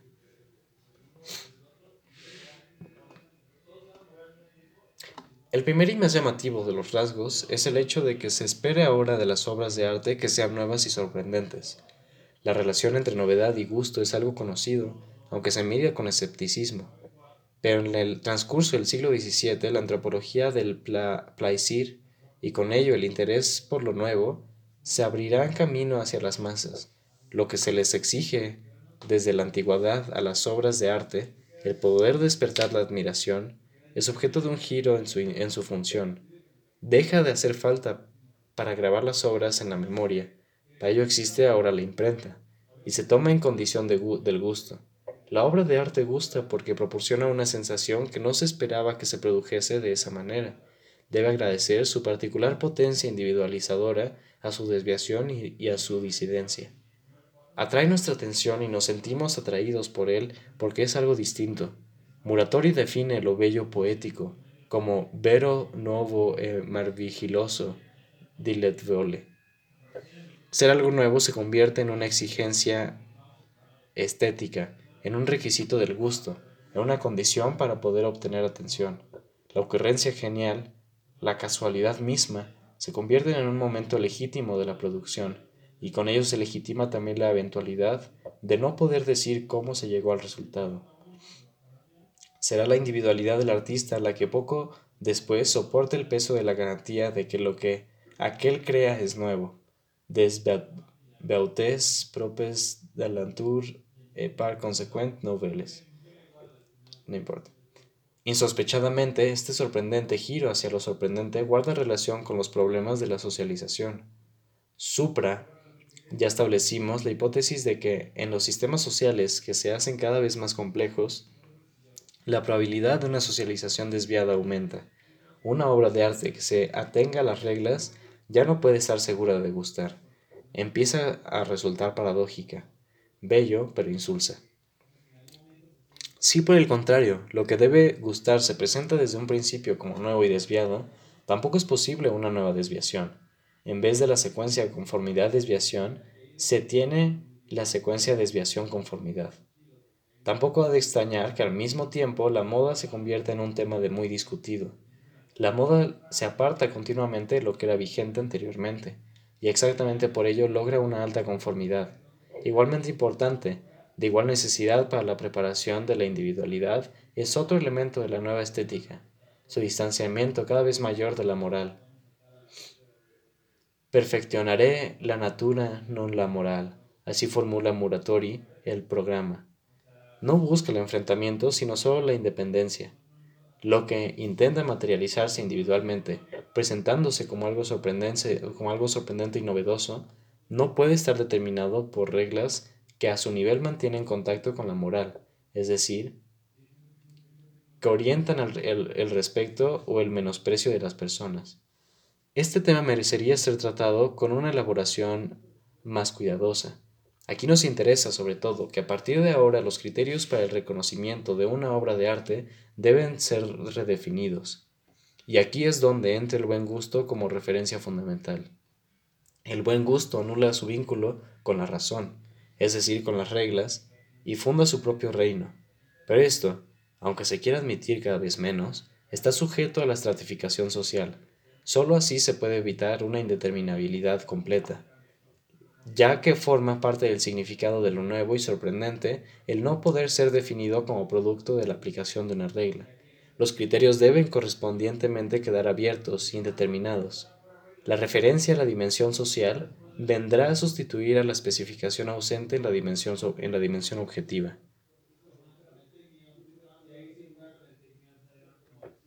La doctrina, del orden, la doctrina del buen gusto nos ofrece de esta manera una formulación antropológica del problema de la inclusión para una época en la que ya se parte del individuo, en la que se facilita la adquisición del gusto, pero en la que, sin embargo, no se puede todavía prescindir del referente de la estratificación y de la posibilidad de poner a prueba en el marco de la interacción. Además, no deja de llamar la atención que el estrato social más alto, que antaño había sido un sistema de comunicación totalmente diferenciado y que de hecho se sigue manteniendo como tal, sea utilizado ahora casi como medio sustitutivo de la comunicación. Exactamente por eso se escoge el concepto de gusto. Tampoco dentro de la clase había criterios sobre los que basar un juicio estético. Sin embargo, uno pertenece a una clase social en la medida en que toma parte en la formación del gusto y coproduce la comunicación, no en la función de su justificación, sino, en la función de su socialización. A la clase se le debe todavía, cuando menos, la, la seguridad del gusto, es decir, la seguridad de que la razón, un análisis y una argumentación más detenidos confirmarán lo que el sentimiento estableció de manera intuitiva, pero al mismo tiempo desaparece la confianza en la superioridad de los estratos sociales superiores, que continúan solo por la socialización, sin utilizar tampoco nada más. Si se les pregunta por la razón de sus juicios, se encuentra uno con un círculo fatal, y por ello mismo terrible. Los criterios resultan de la capacidad de discernimiento, que a su vez solo puede ser determinada como manejo de esos criterios. Jean-Baptiste Dubos se esfuerza en buscar una salida. La competencia estética se trasplanta de la razón al corazón. El corazón juzga sin pensar, inmediatamente, y por ello mismo sin dudas. Sabe lo que siente y por ello superior a cualquier juicio de los expertos que presta atención a las reglas. Debido a que es imposible formular aquellos criterios, se registra la pérdida de autoridad de los estratos superiores, pasando a ser sustituida esta porque se exige autoridad a cada uno de sus individuos. Estos juzgarán ahora más desde la pertenencia a su estamento, porque tienen menos legitimación para hacerlo así. El poder hacerlo se convierte en una capacidad innata, y cuando no se da no puede ser obtenido mediante, mediante recetas. Es atributo exclusivo del público que en su condición de instancia última de valoración estética puede ratificar o impugnar la validez de las obras de arte. Es decir, el arte tiene su propio público, su propia inclusión, su propia socialización. El público está constituido por individuos, y análogamente el artista se le imagina individualizado, puede inventar lo que es de buen gusto, pero ello precisa genialidad. También esta es una facultad que no se puede adquirir por el estudio, es un arrangement hereux des órganes de du servant, como se dice de, de manera muy naturalista. La naturaleza genera esto muy de vez en cuando, pero el éxito viene dado solamente por la vivencia del público. El arte surge del intercambio entre el genio y el corazón. Se ha diferenciado como un medio funcional especial. Pero por cierto, ¿dónde está la diferencia?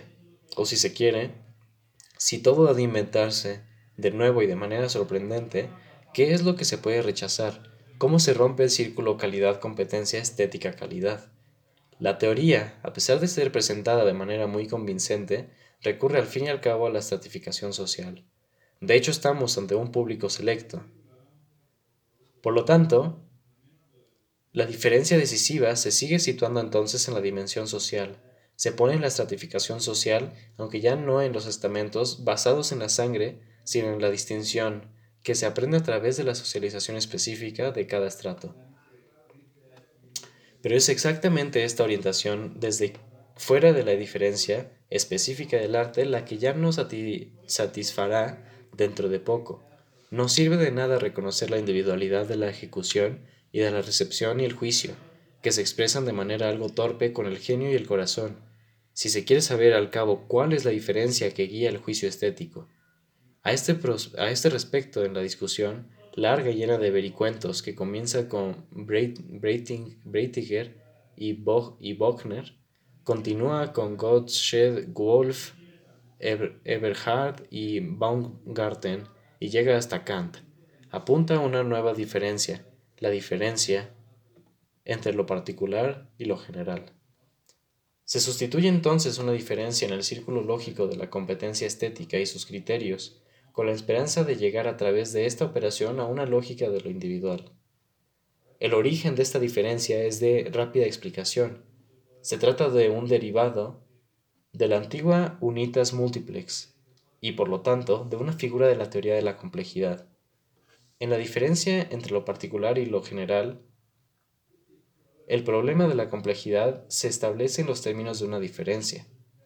La cuestión de cómo lo general, orientado a la unidad y a la totalidad, puede, puede concretarse en lo particular, se convierte en la cuestión principal de la reflexión estética.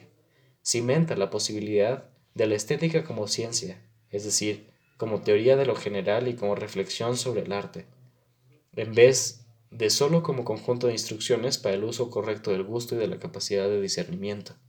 Se puede incorporar la semántica ya conocida de lo nuevo y sorprendente, de la ocurrencia genial y del agrado instintivo, pero la referencia a la estratificación da un paso más.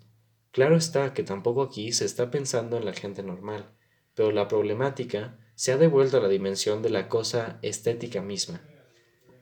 La diferencia específica del arte entre lo particular y lo general genera la diferencia entre lo artístico y lo no artístico.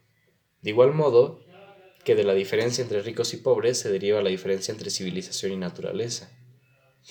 Pero ¿dónde está el parásito de esta diferencia? El tercero excluido que se incluye. ¿Dónde radica la posibilidad de encarnación de la aporía lógica en una manifestación de la realidad. En la segunda mitad del siglo XVIII se responderá a esta cuestión con el concepto de lo individual. El individuo, al ser parásito de la diferencia entre lo general y lo, y lo particular, obtendrá su individualidad de la no concordancia de los términos de esta diferencia. Esto se ve en primer lugar en la obra de arte, que pretende ser bella por ser única, y que por esto puede mostrar lo anterior. Una vez que se da con esta idea, se puede generalizar con rapidez si los tiempos son propicios. Se puede aplicar a los organismos vivos, que dan expresión individualmente a la relación entre el todo y la parte, y que vive precisamente gracias a ello. La invención, finalmente, del sujeto trascendental ayuda a formular la idea ya insuperable de que el individuo es el todo en el yo particular. El individuo es el sujeto del mundo y al mismo tiempo el todo individualiza al sujeto porque es el único entero, que no se puede comprender como parte de otra totalidad. Es entonces este individuo, entonces este individuo sobrepuja también al buen gusto y con ello a los criterios establecidos de belleza. Se entiende a sí mismo, en un sentido otra vez extremo, como genio que promulga las reglas del gusto desde una posición que solo puede tener sus fundamentos fuera de la sociedad. Hay que hacer especial hincapié en que la idea de que la equiparación de las categorías de individuo y sujeto fue totalmente nueva. Si se, habla, si se hablaba antes del individuo y se destacaba su valor y su capacidad de intensificación, perfectibilidad, se estaba pensando en el individuo como hombre, en contraposición con las superadas diferenciaciones estamentales.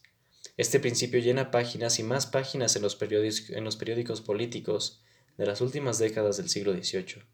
Pero sin embargo, lo que está en juego es el desarrollo ilimitado de las facultades y fuerzas, y no de la protección y de la construcción de las peculiaridades individuales de las personas. Solo cuando se impongan los derechos humanos se verá claramente que la libertad también es importante, ser distinto de los demás, aunque sea de una manera grotesca, poco razonable y más tarde incluso moral, incluso inmoral. Con todo, el individuo sigue siendo parásito de la diferencia entre lo general y lo particular. No es ni lo uno ni lo otro, sino lo tercero, excluido que es incluido, o más bien, exigido por esa, por esa diferencia. En vano se le querrá convencer de que el sujeto trascendental es su propio yo, o, o, su propio yo, su yo auténtico, el yo de su yo. Esto lo sabe bien el romanticismo, la posición lógica del individuo respecto a la diferencia entre lo general y lo particular sigue siendo para ellos el principal problema a resolver. Quizá se debería hablar del problema definidor, definidor de la individualidad, y Marx verá después que no se puede solucionar este problema mientras se siga apelando al individuo como parásito de la diferencia rico-pobre, es decir, como trabajador. Apartado 7. A pesar de todo lo que se pueda haber pensado alrededor, alrededor de 1800, cuando se conestaron las tradiciones de las ideas de subjetividad e individualidad, el sujeto individual no es, ningún caso no es en ningún caso una modalidad deficiente de lo social.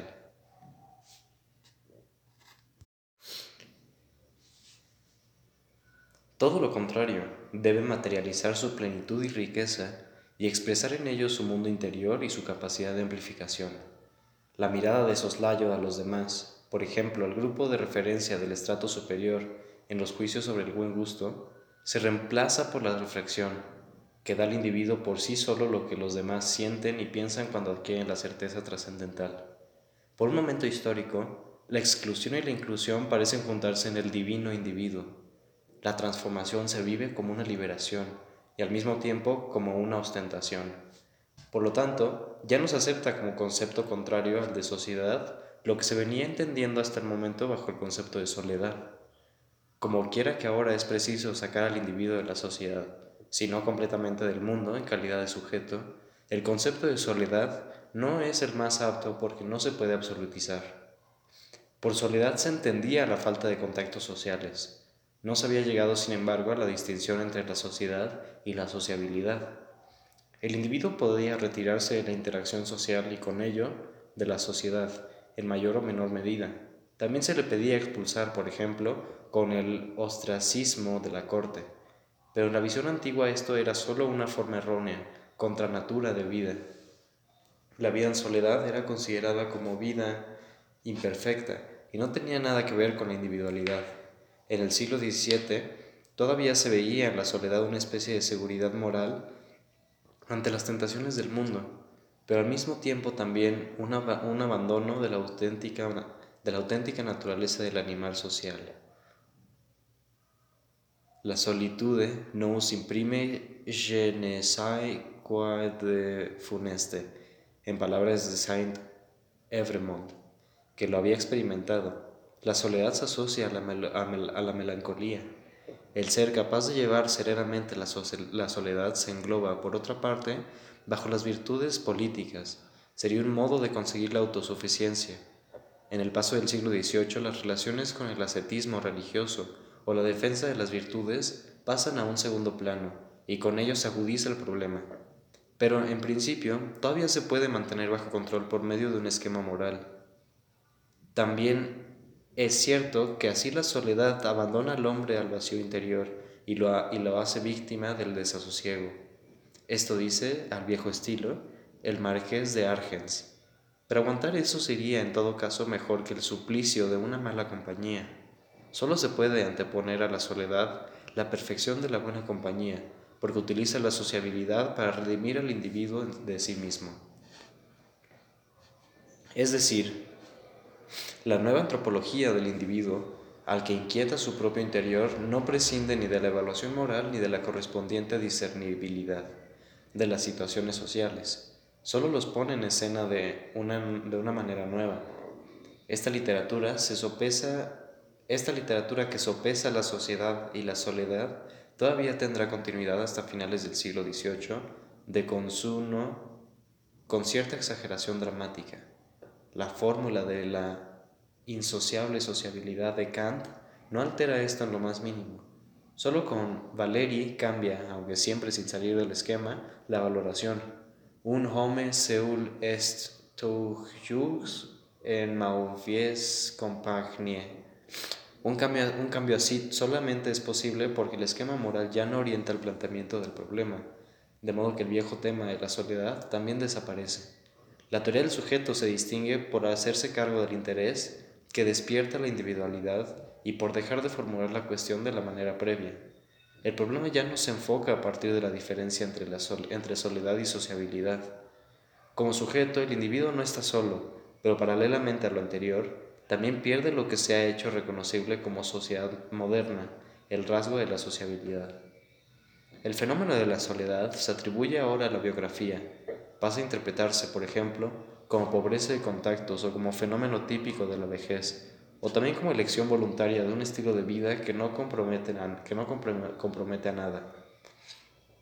Según cuáles sean las circunstancias, se pueden poner entonces en práctica programas de política social activadora de la sociabilidad o también, sencillamente, investigar empíricamente cuál es la situación en la que se encuentran los singles, la semántica avanzada del sujeto, que promueve en este contexto la génesis de nuevos significados y consolida el concepto de individuo de, una forma nueva, obedece a la coincidencia temporal de dos fenómenos, la filosofía de Kant y la Revolución Francesa.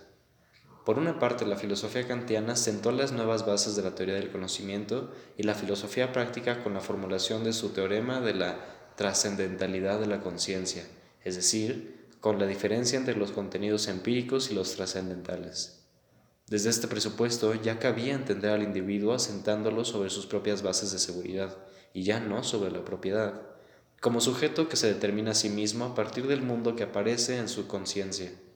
La Revolución Francesa condujo por su parte al reconocimiento de postulados de, de orden de carácter general, libertad, propiedad, garantías frente a la dominación, que a su vez parecían convertir al individuo en la medida de las relaciones sociales. Con esto no se daba a entender una liberación y equiparación de todos los intereses en la pugna política por imponer esos intereses. Esto hubiera conducido al caos, pero en todo caso estaba claro, primero, que el individuo que subyacía aquí ya no venía definido vis a vis su posición social en relación con otros, es decir, por su estamento de origen, y segundo, que la sociedad la garantía de la utilización a fondo de sus posibilidades individuales ya no podía seguir siendo comprendida como totalidad de las interacciones sociales. Aquí, por otra parte, podía entrar en funciones un moralismo político de nuevo, de nuevo cuño que se atribuye a sí mismo el derecho a recurrir a cualquier medio. Como reacción contra esto, la restauración busca nuevas formas de institucionalización de libertad casi se podía decir, de institucionalización de la individualidad. El significado real del individuo debía quedar indeterminado políticamente. El idealismo alemán aporta la formulación filosófica. Se ve en el individuo una relación con el mundo única, peculiar, que se realiza como hombre y toma conciencia en el yo. Y el mundo, o visto socialmente, la humanidad, es exactamente eso que se manifiesta en el individuo de manera espontánea. Desde ese momento es imposible a pesar, a pesar de que haya muchos que se nieguen a aceptarlo, es imposible entender al individuo como parte de una totalidad, como parte de la sociedad. El individuo, haga lo que él haga de sí mismo, y por mucho que la sociedad tome parte en ello, tiene su lugar en sí mismo y fuera de la sociedad. Esto y no otra cosa simboliza la fórmula sujeto. Con ello el individuo se sitúa fuera de todos los sistemas funcionales, no puede seguir tomando parte, no puede ser representado ni como espíritu objetivo, como subraya Kierkegaard frente a Hegel, ni en los órganos funcionales del cuerpo político, y menos que nunca sobre la base de la propiedad y el trabajo. Hay que reordenar desde el principio todas las inclusiones según la estructura de los sistemas funcionales, incorporando el ambiente orgánico psíquico en el sistema social. Y si para esta operación se siguen usando viejas etiquetas como representación, participación, democracia, etc., estas tienen ahora un sentido completamente nuevo. La novedad del concepto obedece sobre todo a una forma original de abordar la complejidad que forma la base de la filosofía kantiana, aunque no sea fundamentalmente con sus medios. Aunque no sea fundamentable con sus medios. La complejidad es un concepto con el que se hace referencia a la unidad de, una multiplicidad. La filosofía kantiana suponía que la multiplicidad estaba dada, pero que la unidad, por el contrario, había que producirla. Si esto rige para todo tipo de unidad, si nada es entonces unidad por sí sola, no hay nada que sea unidad qua naturaleza. Si se mantiene este supuesto de salida, hay que abandonar la idea de que las identidades están dadas en la naturaleza, y también, por lo tanto, la idea de que el hombre como cuerpo y como alma está individualizado por, por su naturaleza igual que otras entidades. En resumidas cuentas, la base conceptual que hacía que el hombre y otras formas de individualidad estuviesen provistos de un mínimo de características comunes y fuesen por ello comparables, se desploma Su lugar lo ocupa el procedimiento de constitución de identidades individualizadas en la conciencia trascendental, que garantiza la identidad bajo unas condiciones determinadas, accesibles al hombre mismo en todas, en todas las síntesis trascendentales. Si se concede a una conciencia tal, tal a todo hombre, el hombre mismo se convierte precisamente por ello en garantía de todas las identidades, en el único individuo que puede identificar la individualidad. Desde esta perspectiva, única y exclusivamente el hombre puede dar individualidad a sí mismo y a los demás. Su individualidad es, por usar una formulación feliz de George Simmel, la regulación del yo por el yo. Y cualquier constitución de la identidad de otro objeto está sujeto a esto mismo. Como siempre pasa con las innovaciones semánticas que logran imponerse las nociones que le precedieron, se, reordenan a partir de ella. Se puede volver a utilizar el concepto de mónada de Leibniz o rescatar la escolástica para ver que la idea de que el criterio de individualidad reside desde siempre en el mismo individuo se remonta a aquel momento. Se puede echar mano de la individualización creciente en la conceptualización de los sentimientos y del gusto en la novela del siglo XVIII, y añadir también la incorporación de la naturaleza y el arte a este espacio interior de vivencias, sobre todo a partir de la Nouvelle Heloise, la transformación del concepto de educación, que deja de ser forma interior para convertirse en relación con el mundo, conseguida espontáneamente, y el desarrollo correspondiente de la pedagogía se suman a lo anterior. Todo esto confluye y sale reforzado en su conjunto. El individuo es la idea de sí mismo, que materializa su representación en el mundo a través del lenguaje, la educación y el arte se convierte en característico de la individualidad algo muy general, accesible para todos y al mismo tiempo algo particular, y repetibilidad de un círculo visual que, como siempre, subjetiva insaciablemente, abarca el mundo entero e intenta realizar dentro de sí tanto mundo como sea posible. Tanto mundo como sea posible. Con esto no se renuncia explícitamente a la inmortalidad del alma, pero disminuye el interés por asegurarla ya en la misma disposición de los conceptos de individuo e individualidad. La semántica del individuo y la individualidad ganan un significado nuevo, enfático, distante del sentido literal y que ya no aspira a prometer eternidad en un mundo efímero, sino que subraya en su lugar la infinitud interior y sus necesidades de articulación. Los problemas de un individuo así están también en otra parte. Si se concentra en sí mismo, Habrá de ir muriendo sin expirar nunca, más lentamente lo que es la marcha normal de las cosas. Esta es su condena. Si se ocupa del mundo, se alejará de sí mismo y se perderá a sí mismo en el mundo en tanto en cuanto no haga valer su facultad más compleja, la mirada y, en el sentido vivo todavía en el siglo XVIII, la estética. El individuo es ahora por la multiplicidad que se ve a sí misma como unidad. Es el mundo visto desde un punto realizado en sí mismo y por esto hecho accesible a otros. Puede realizarse a sí mismo únicamente en el reino de la libertad. Este es el fundamento obligatorio de la, de la idea previa. Si no, no podría mostrarse ni espontáneo ni único. De esto se derivan ciertas exigencias que deben cumplir las instituciones y prácticas de la educación y de la política. Humboldt, sobre todo, ya extrajo consecuencias en esta dirección hasta fracasar como consecuencia del tropiezo con realidades que no entendió. Por mucho que estas transformaciones estuviesen condicionadas por las cuestiones teóricas mismas, e independientemente de cómo haya sido su desarrollo, el caso es que se alcanzó un resultado nuevo. Ahora el individuo debe identificarse en referencia a su individualidad, y esto no significa otra cosa que en referencia a lo que le distingue de todos los demás. Más las, más las autoobservaciones y, y las autodescripciones ya no pueden orientarse, o en todo caso solo pueden aparentemente, por las posiciones, filiaciones o inclusiones sociales. Se exige del individuo que recurra a su individualidad solo por medio de la autoobservación y la autodescripción, pero esto significa, no en último término, que debe entenderse a sí mismo de una manera que sea adecuada para su vida y su acción en contextos plurales, no integrados.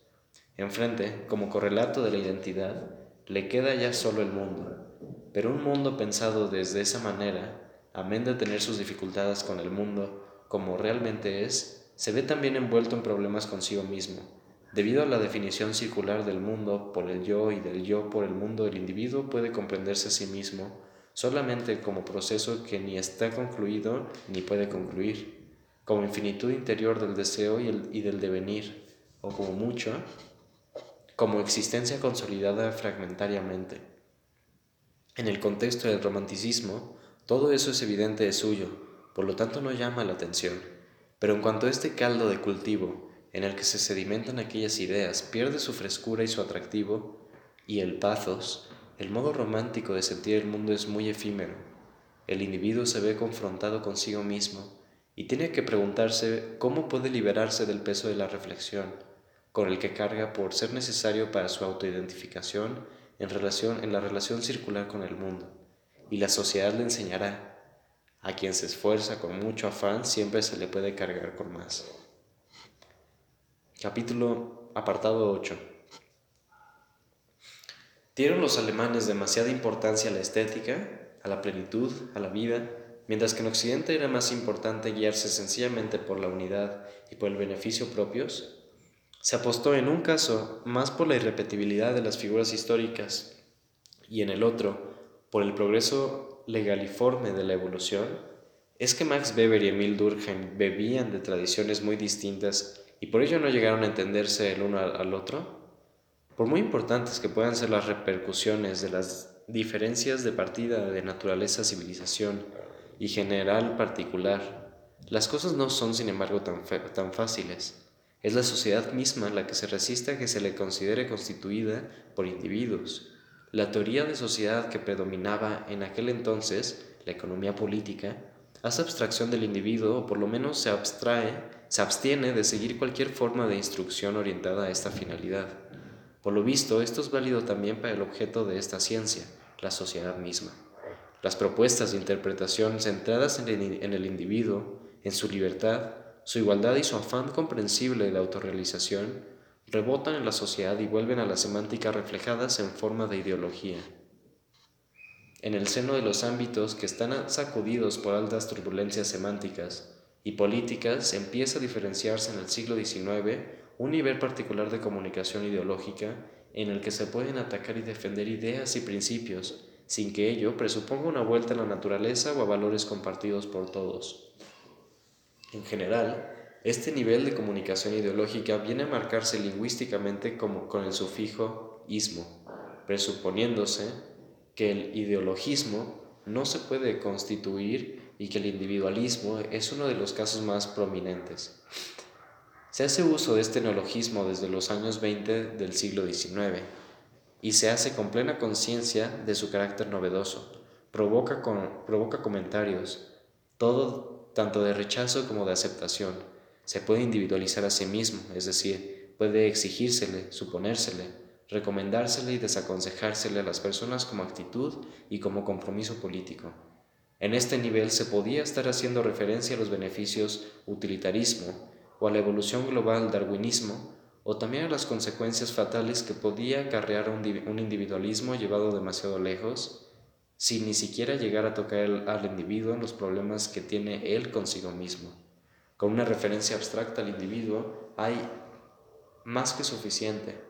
Por lo demás, la discusión ya no se dinamiza en absoluto con los problemas de la individualidad, sino a través de una diferencia, perteneciente específicamente al ámbito ideológico. Por ejemplo, una diferencia del tipo orientación básica individualista y orientación básica social, o dentro de poco, socialista. El individualismo en sí mismo no es sino un colectivismo bien enmascarado, no es otra cosa que expresión del dominio que ejercen las ideas colectivas sobre, las personas.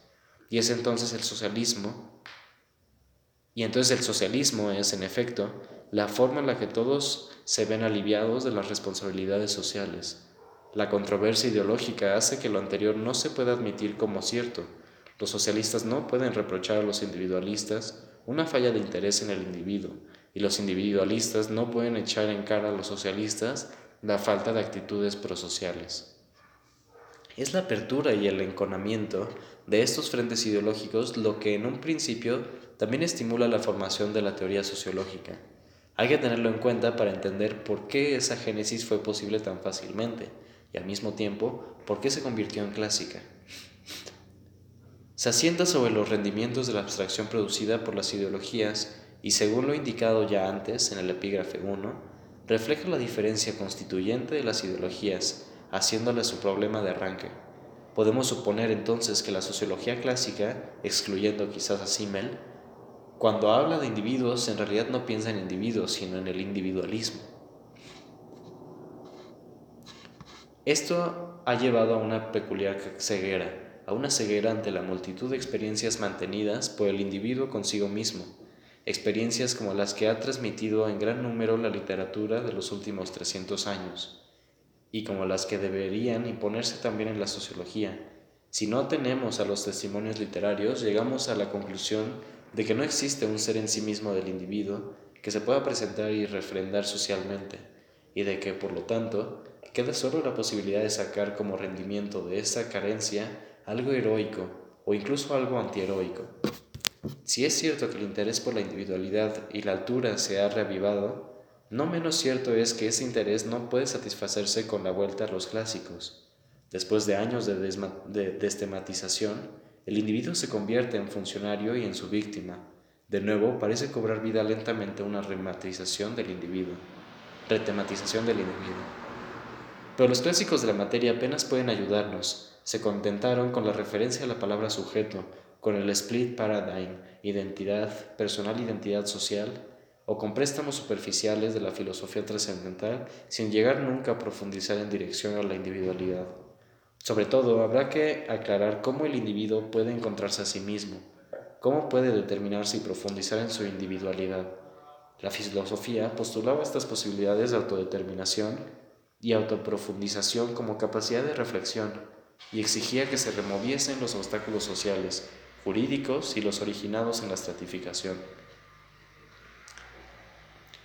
Con esta condición y aquella pretensión podía acompañar, celebrar y apoyar un cambio en la sociedad que se estaba llevando a cabo de todos modos, el paso de la diferenciación fundamentalmente por estratos a la diferenciación fundamentalmente funcional.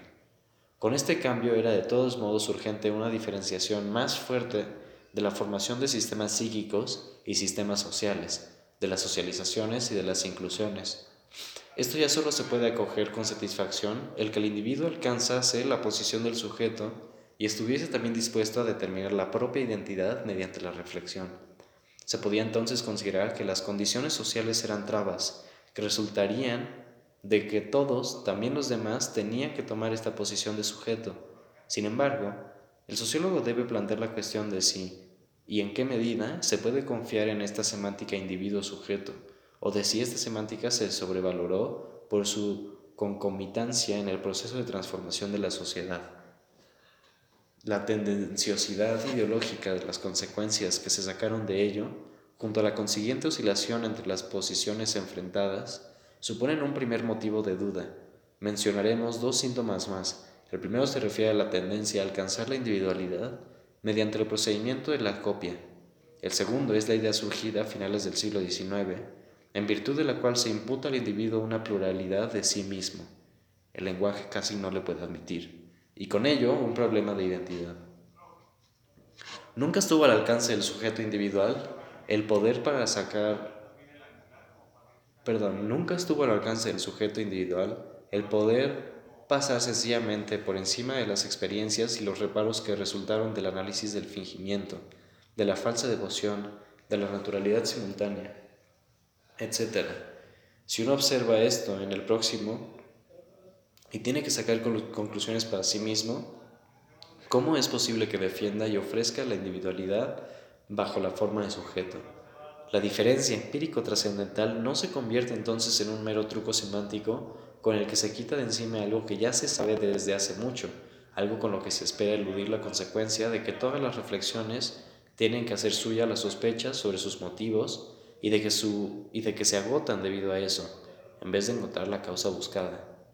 Una salida puede ser la de adquirir, la de adquirir los objetos, los niveles de pretensiones y el estilo de vida por la vida de la copia, por la vía de la copia, es decir, la salida de llevar una existencia copiada.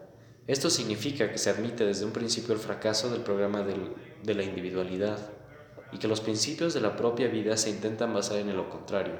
porque a medida que el individuo se ve, forzado a la posición de reflexión, en la que se experimenta como pura contingencia, nada hay más fácil que la comparación con otros.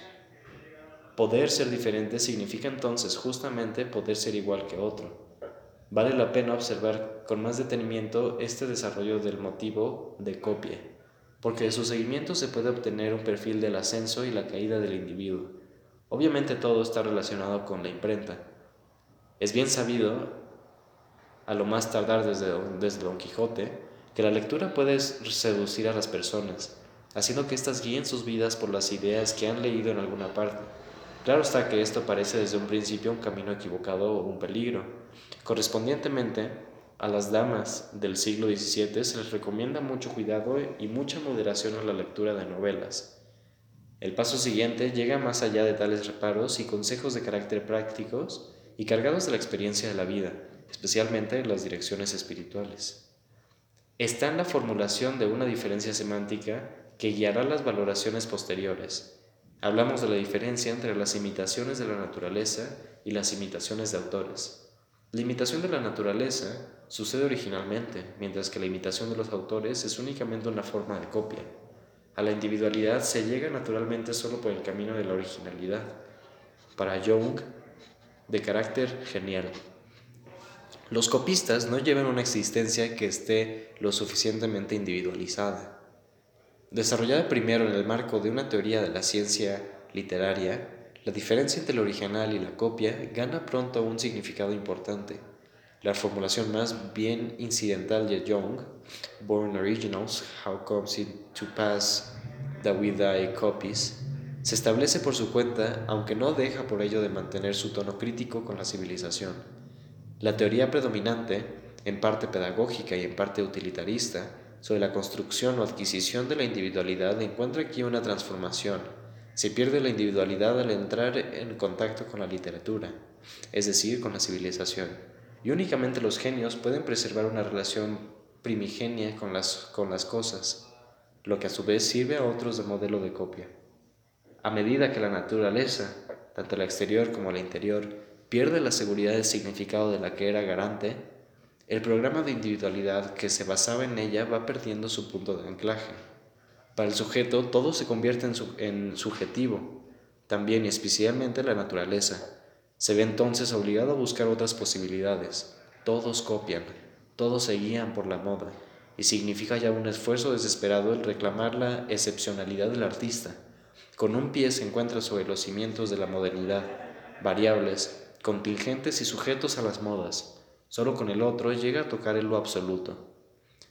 Aquí ya está en esbozo lo que se convertirá más tarde en la receta de la normalidad científica, psiquiátrica, psicológico-social, sociológica, fraccionarse en varios egos, varias identidades, varias personalidades, para poder cumplir con los requisitos de la pluralidad de ambientes sociales y con la enorme variabilidad de sus exigencias.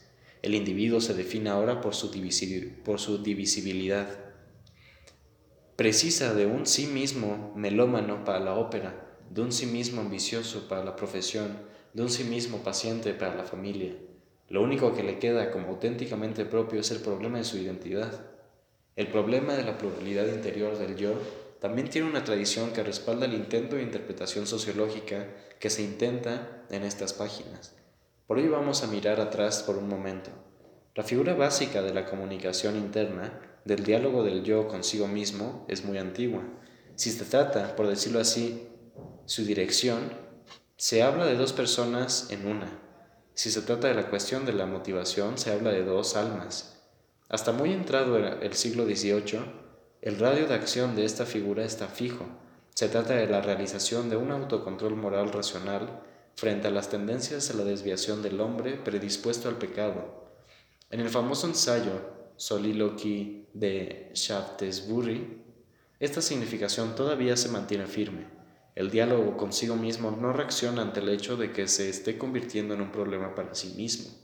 No reacciona ante la autoalienación.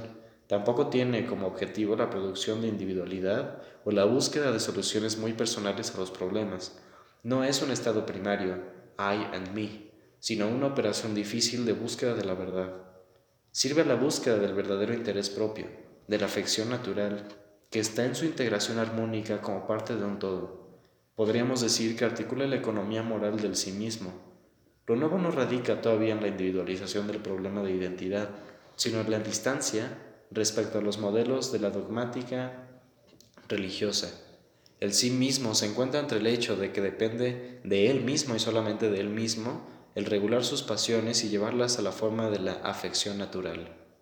La estructura interior con la que él sí mismo mejor se impone a sí mismo, peor es una estructura jerárquica. Su modelo es la casa, la economía doméstica. El peligro está en la ingobernabilidad. Así, todo este problema describe ya de manera muy exacta el problema de la identidad propia. Fancy and I are not all one. The disagreement makes me my own. El ser su propio, el ser su propio yo se puede alcanzar solamente en la identificación y en el rechazo de la preferencia de una autorreferencia, fancy, que carece de crítica, que justamente no consiste en la autorreferencia misma. La identidad se encuentra en la, la identidad se encuentra en la discordancia con las propias facultades, posibilidades. No siempre es fácil la localización históricamente exacta del momento en el que se abandona este punto de vista para abrazar otras ideas diferentes sobre la pluralidad interior de la autoidentificación. Se podría pensar en la segunda mitad del siglo XVIII y en el romanticismo, o también las últimas décadas del siglo XIX, que confieren su forma habitual hoy día al problema con James Mead. En todo caso, la unidad de la pluralidad de autoidentificaciones posibles se convierte en un problema en extraordinaria medida individual, que cada uno tiene que solucionar por sí mismo, y que ya no se puede solucionar mediante la mera conformidad con la moral y la conciencia reprimiendo al yo peor. El problema de la reflexión de esta unidad se formula como un problema de consistencia o de integración de estos, de estos sí mismos, como un problema de reconquista de la identidad. La cuestión de la unidad del sí mismo, para articularse mediante una diferencia constitutiva, que desfigura al mismo tiempo la cuestión. La sociedad ya no señala la dirección de la solución, sino solamente el problema. No se, no se enfrenta con el hombre demandando de él una forma moral de vida, sino que se le aparece como complejidad frente a la cual el hombre ha de comportarse en cada caso de manera individual, contingente y selectivamente. No es casualidad que tales cuestiones surjan al final del siglo XVIII y después de ciertas incertidumbres morales, más agudamente a finales del siglo XIX. En forma de una semántica con un alto potencial de expresión literaria, esta disolución y recombinación del individuo se corresponde con las experiencias de una sociedad altamente compleja, que asigna a cada individuo una biografía diferente a la de los demás, un juego de roles diferente y una distribución diferente de casualidades, oportunidades y méritos. Igual de seguro es que ahora es otra la profesión a cargo del cuidado del individuo. Ya no es el confesor o el asesor teológico de la vida, sino la educación sentimental de la novela, primero, y la psiquiatra y la terapeuta después. Esto conlleva el cambio de la teoría y el cambio de la, de la distinción directriz. Esta ya no es la diferencia salvación-perdición o la diferencia devoción auténtica, devoción falsa, sino las diferencias consciente-inconsciente e identidad personal, identidad social. Puede ser que paralelamente los sistemas psíquicos expuestos a tal semántica y tal aleccionamiento desarrollan otras ideas acerca de sí mismo, pero todo eso se queda en mera teoría general y no conduce a la individualidad, ni siquiera a una teoría de la individualidad. Se ve solamente que al individuo se le encomienda la reflexión de su unidad, y se puede ver también que ya no le va en ello el ganarse la salvación y la mejora en dirección a la perfección, sino la solución de los problemas que la sociedad moderna le plantea a cada uno. Pero es justamente esto lo que al mismo tiempo impide que la sociedad pueda ofrecer de antemano la solución de esos problemas, que radicaría en la individualidad de los individuos. Apartado 9.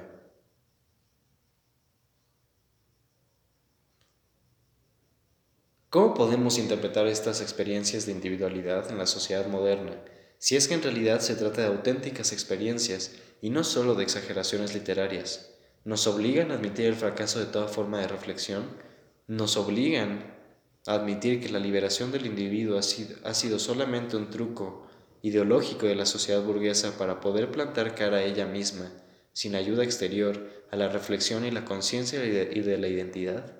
Y si así fuese, ¿existiría un camino de vuelta a la naturaleza o una escapatoria que conduciría de nuevo al paraíso?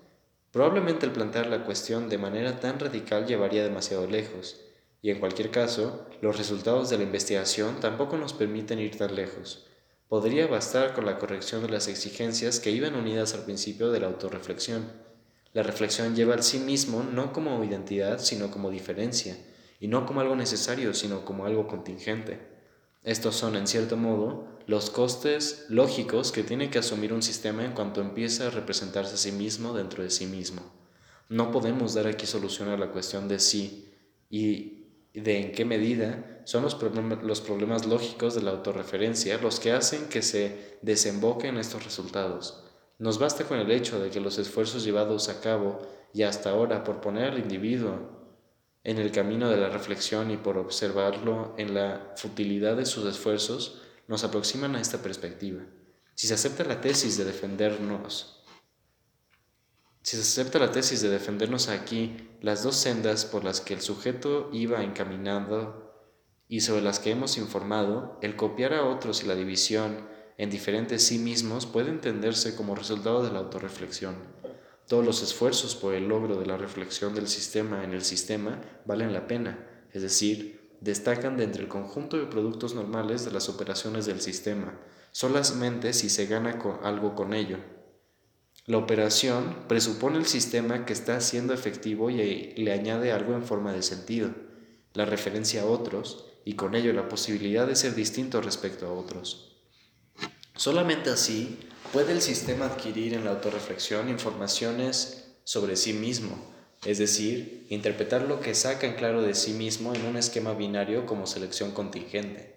La contrapartida es que entonces ya no será posible imaginarse a sí mismo como unidad necesaria. Todo lo que funciona ahora como identidad se basa en una autosimplificación contingente, artificial, bien porque uno quiere ser como otro o bien porque quiere ser distinto de los demás. Por ello, toda afirmación acerca de la unidad del sistema en reflexión, y esto quiere decir acerca de la individualidad del sistema, tiene que referirse a la operación básica del sistema mismo y no al objeto de esa reflexión.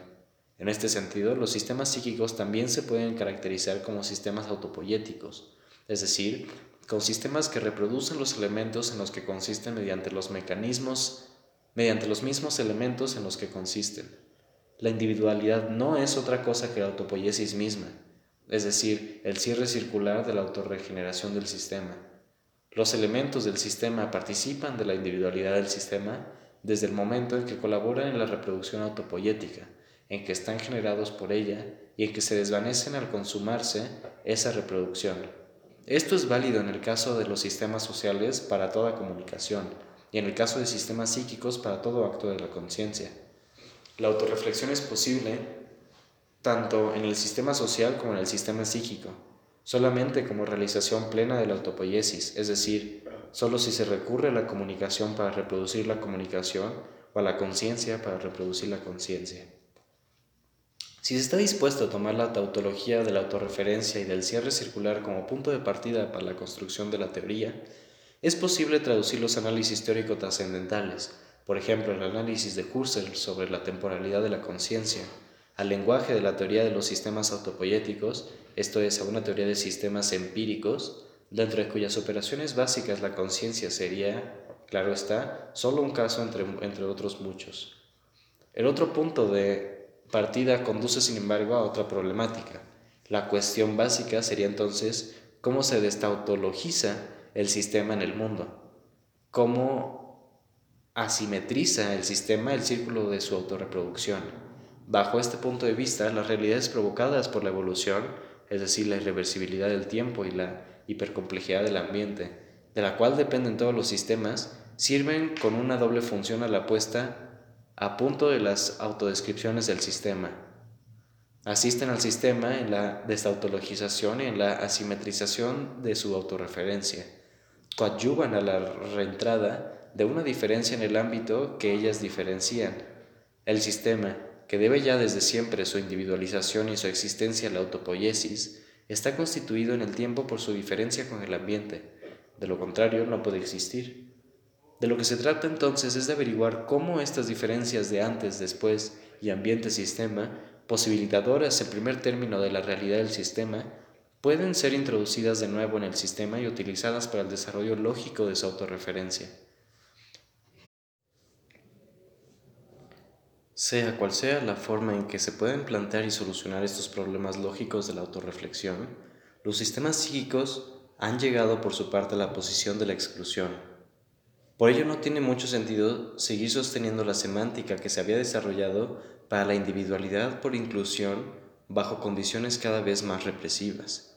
Y con mayor motivo estaría fuera de lugar intentar guiarse, como si nada hubiese pasado, por la unidad divina de la exclusión y la inclusión, por la excelencia estética o moral, o por el a priori de la comunidad, de una comunidad de comunicación alcanzada libremente.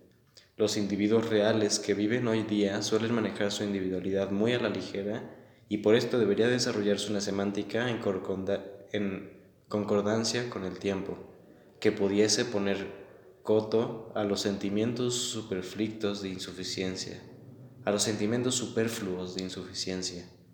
Visto realistamente, no existe otra posibilidad de conceder a los individuos que la individualidad es asunto suyo.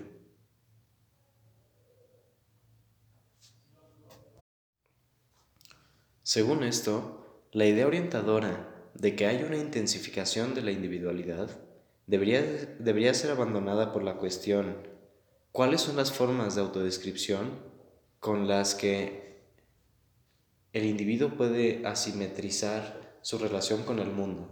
En suma, habrá que entender la evolución de la semántica del individuo, la individualidad, el individualismo, referida a los sistemas psíquicos como transformación de las formas que la sociedad pone a disposición del individuo para su utilización y puesta a punto. Solo con ayuda de estas formas puede el individuo, inmerso como está en el proceso de su autopoiesis, orientarse entre otras cosas a su propia individualidad. La semántica que se puede tener en cuenta para lograr esto está sujeta a la evolución de la sociedad, sin que esto permita determinar cómo un individuo concreto se extiende concretamente a sí mismo. No se le puede conceder ni exigir al individuo la autonomía de su individualidad, es sencillamente el modo de su existencia. A tal punto, la, la reintroducción de las diferencias que la, que la constituyen, de esta manera está subordinada a las condiciones de la sociedad, ya que tiene que recurrir a las estructuras de plausibilidad, al lenguaje y a la capacidad de difusión. Quisiéramos destacar las consecuencias de lo anterior con otros ejemplos. Para la dimensión del tiempo, elegimos el ejemplo de la conciencia de la carrera profesional. Para la relación sistema-ambiente, elegimos el ejemplo de los niveles de, de pretensiones. Las carreras laborales y las pretensiones son y seguirán siendo formas distintas de, asimetrización de la individualidad. Intentan compaginarlas, intentar compaginarlas no daría resultado. Es decir, se pueden tener pretensiones sobre todas las cosas, todas menos sobre hacer carrera. Y al revés, en la secuencia de las experiencias positivas y negativas con las propias exigencias, no hay lugar para carrera alguna, Solamente así se pueden llegar a dar interdependencias complejas, como por ejemplo la pretensión de un trato justo en el contexto de las carreras laborales, en la igualdad de oportunidades y en la eliminación de la arbitrariedad. Y recíprocamente, solo así se llega al desarrollo de opiniones e instituciones útiles al enfriamiento de las decepciones que se producen en el transcurso de las carreras. Hemos elegido los ejemplos de la carrera profesional y las pretensiones sin recurrir a una deducción sistemática y sin albergar pretensiones de llegar a una descripción completa de la situación del individuo en la sociedad moderna. Con ello solamente se quiere mostrar cuáles son las formas y cuáles las consecuencias problemáticas con las que se pueden solucionar los problemas de autodescripción del individuo en la sociedad moderna. Estos ejemplos quieren además hacernos pensar sobre lo que esto supone para los problemas sociales de la inclusión y de la socialización.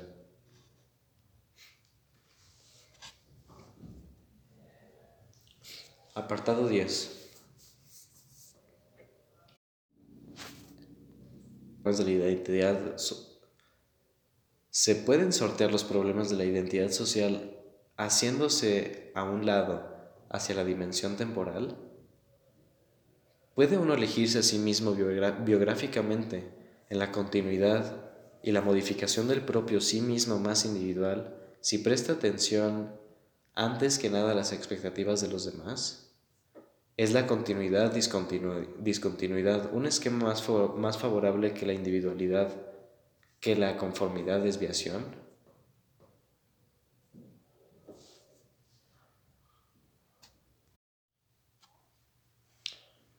Casi pareciera que sí. En todo caso, la semántica moderna de la identidad y el interés por la biografía nos hacen ver el problema de la individualidad fundamentalmente en la dimensión del tiempo, sugiriéndonos entonces que esclarezcamos desde ahí los efectos de una reflexión que solamente puede aprender exigencias sociales. El individuo pone en marcha entonces su identidad para el control de sus cambios, pero ¿cómo domina la reflexión al tiempo? ¿Cuál es la semántica que coadyuva a ello? Los primeros intentos de mover al individuo a la reflexión sobre su temporalidad mostraron resultados de todos conocidos. La autorreferencia pura en forma de plaisir, imaginación, fancy, parecía poco estable, como si estuviese interesada tan solo en un cambio de satisfacción que acaba de ser actualizada.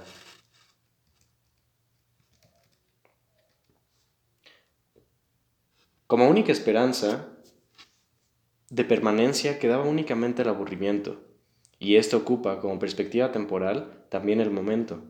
En cierto modo, en la semántica del plaisir ennui se manifiesta la primera experiencia histórica de la autopoiesis de la conciencia.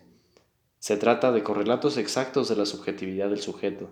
Los miembros de las capas superiores de una sociedad estratificada no podían ver alternativas en la propia dimensión del tiempo, solo podían esperar huir de sí mismos en la dimensión social, buscando la sociabilidad, la amistad, el amor.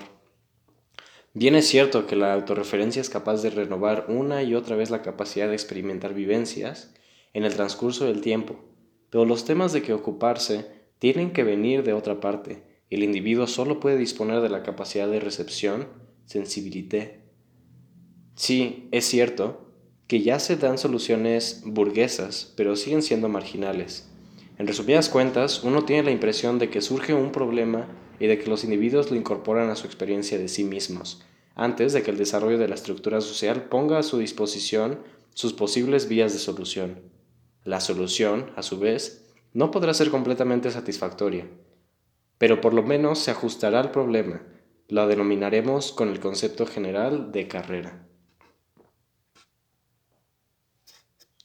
La carrera se origina como devenir social inevitable de las cosas, debido al hecho de que ya no basta con el nacimiento, la socialización doméstica y la, situación en referencia al estrato social para formarse expectativas sobre trayectoria normal de la vida.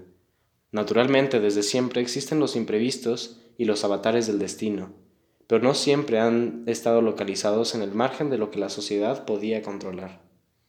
Esto cambia con la mudanza de la diferenciación por estratos en la diferenciación funcional. El destino en la vida deja de ser un problema de autoconservación frente a azarosas circunstancias extremas, entre ellas las sociales. Ahora hay que pensarla más bien como una sucesión de acontecimientos selectivos que combina a su vez, pero con diferente peso, la autoselección y la heteroselección. El hacer carrera se convierte en el patrón temporal más apropiado para lo anterior. De modo que hay que considerar el concepto de carrera en un, en un en un sentido más amplio. No hace solo referencia al cambio en las posiciones laborales o profesionales en sistemas sociales organizados. Hay que añadir al transcurso de las, de las estaciones de formación en el sistema escolar universitario. Hay que añadir el transcurso de las estaciones de formación en el sistema escolar universitario, pero también hay que tener en cuenta las carreras de reputación, las carreras de salud y enfermedad, y naturalmente las carreras de criminalidad. Es decisivo también aquí que se dé un tipo de relación autopoyética.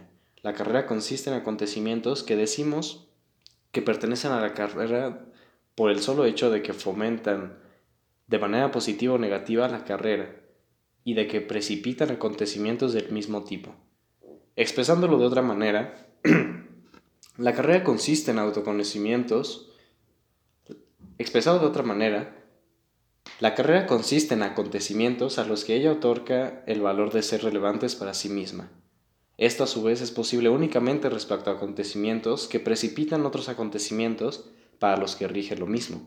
Por ejemplo, llegar a determinados puestos profesionales como condición para alcanzar otros puestos profesionales, a un determinado nivel de, ingresos como condición para obtener créditos, a la fama como condición para ser mencionado en lo sucesivo por los medios de comunicación, a tener antecedentes penales como condición para ahondar en la criminalidad.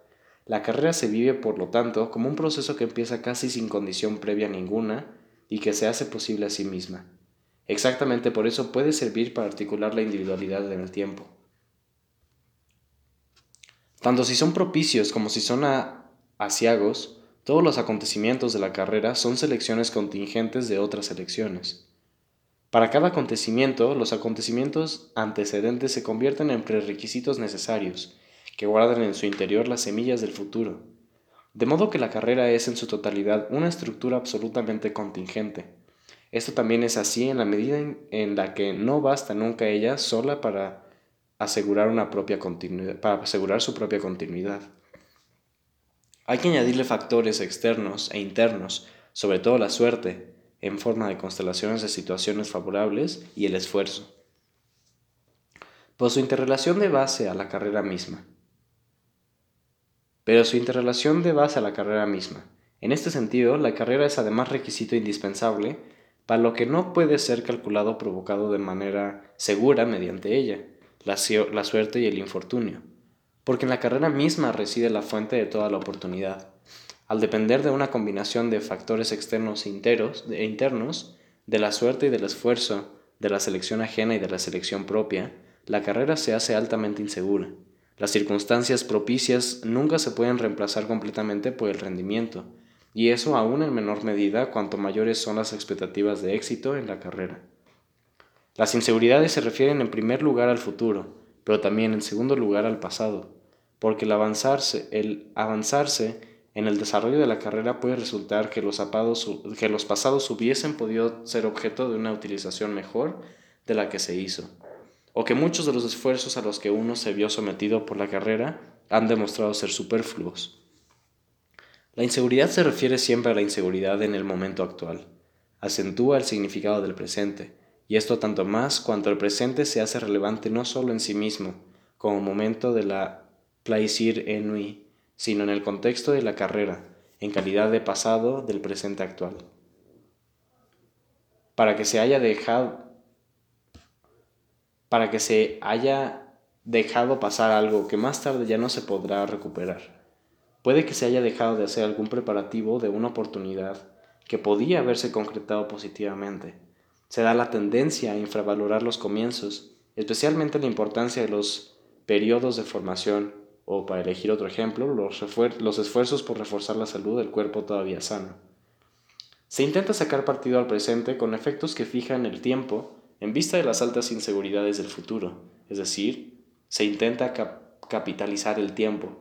Apenas hay límites objetivos al esfuerzo razonable en esta dirección Siempre hay que tener en cuenta que un preparativo más o un distinto o uno distinto puede ser el más decisivo. A todo esto hay que añadir efectos de acumulación. Los éxitos producen éxitos y los fracasos producen fracasos. Diferencias que eran pequeñas en un principio se agrandan con la carrera. De esta manera, la carrera misma contrae el margen de, autoelección. Uno se atreve a más con una biografía que ha, que ha estado plagada de éxitos en la carrera que con una en la que los fracasos son la tónica dominante. Aunque no hubiese otras causas para la reproducción de las desigualdades en la actualidad, las carreras serían causa suficiente. De modo que las carreras no son únicamente consecuencias del desmoronamiento de la estratificación, producen también por su parte una desigualdad análoga, por poco estable que pueda ser la distribución de oportunidades. A medida que se afianza el proceso de involución de los determinantes socioestructurales de las trayectorias de vida, es decir, a medida que esos determinantes se reducen a ser solo unos condicionantes más de las carreras, éstas se convierten en una forma de vida universal, dejan abierta la posibilidad de mostrarse inerte y desinteresado, y de buscarse una vida tranquila en un nicho. Expresado de otra manera, uno puede renunciar a la carrera como forma de contribución a la, a la autoelección propia. Se puede elegir una carrera cero, pero también eso sigue siendo una carrera, porque incluso esta opción sigue la estructura, también ella define las oportunidades en el sentido de la carrera, también ella hace de la historia individual algo inseguro. En esta no carrera tampoco se puede excluir que vengan momentos en los que uno se arrepienta de ella, porque sigue siendo una trayectoria contingente. La carrera ha desplazado al, al Plaisir y al Lenui. Ha venido a ocupar su lugar y permite, mejor que el Plaisir y el Lenui, definir la propia identidad en la dimensión del tiempo. Ofrece al individuo la forma en la que, se en la que puede desplazarse, sin perder la individualidad y sin disolverse en un todo de superior rango. Ofrece al individuo la forma en la que puede desplazarse a la irreversibilidad asimétrica del tiempo, aunque la carrera misma prevea una interrelación recursiva de todos los acontecimientos relevantes para ella, y esta manera funciona conforme a lo que de todas maneras está dado como estructura social de la sociedad. La carrera produce una semántica del logro y el éxito, con la ayuda del código binario éxito-fracaso, y con los procesos respectivos a cada uno de ellos de imputación a causas internas y externas. Pero esto no es todo. Con la universalidad del síndrome de la carrera se corresponde la diferencia transversal del, rendimiento y, el y la recursación y la recusación del rendimiento, esto último, por ejemplo, en forma de una semántica del estrés, del estrés del orden dado, de unas formas de vida alternativas en las que se enuncia el esfuerzo por demostrar que el no hacer carrera debería tener el mismo valor como forma positiva de vida. Con ello, el individuo escapa a la presión del motivo o del logro, aunque esta selección no deje tampoco de ser una, selección, pero no al tiempo ni a, la, ni a la inseguridad tampoco. Se puede intuir fácilmente que esto acabará en una reactivación del síndrome Plaisir-Enui, y esta vez ofertado a todas las capas sociales. El individuo se convierte a sí mismo en un punto de partida de relaciones asimétricas, irreversibles. Si el individuo no, no puede encontrar en la reflexión ningún apoyo, ninguna seguridad y ya ni siquiera su propia identidad, la solución no podría estar en que el individuo acepte como inevitable la diferencia con el ambiente, utilizando las exigencias presentadas al ambiente como sonda con cuya ayuda pueden hacer experiencias sobre sí mismo. De manera general, se puede ver en el esquema gana-desgana la regla básica para la construcción de sistemas psíquicos y no es ninguna coincidencia que la antropología del siglo XVIII se dirija a este esquema en su búsqueda del individuo.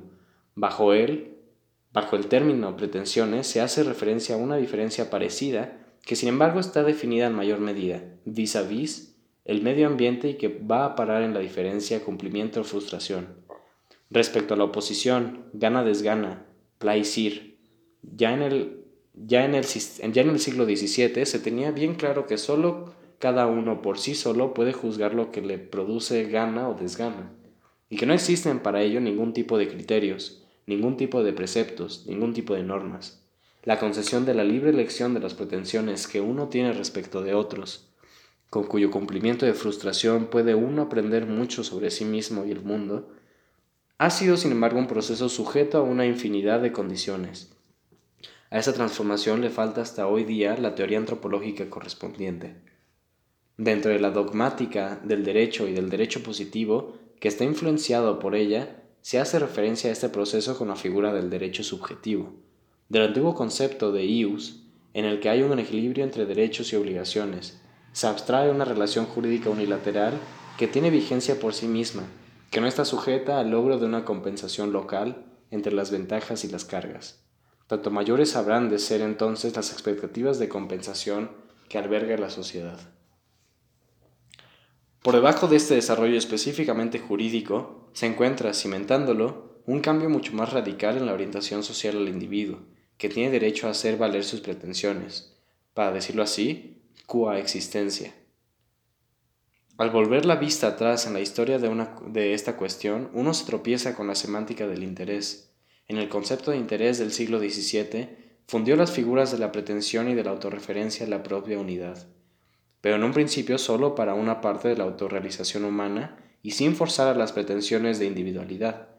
Con el eslogan Interest will not lie, quedaba fijado un punto de vista para la evaluación del comportamiento de los demás. Si se les dejaba a ellos determinar lo que iba en su interés, se sacarían en limpio puntos de referencia objetivos válidos para el cálculo de la política. La determinación autorreferente haría de las pretensiones subjetivas expectativas socialmente objetivables.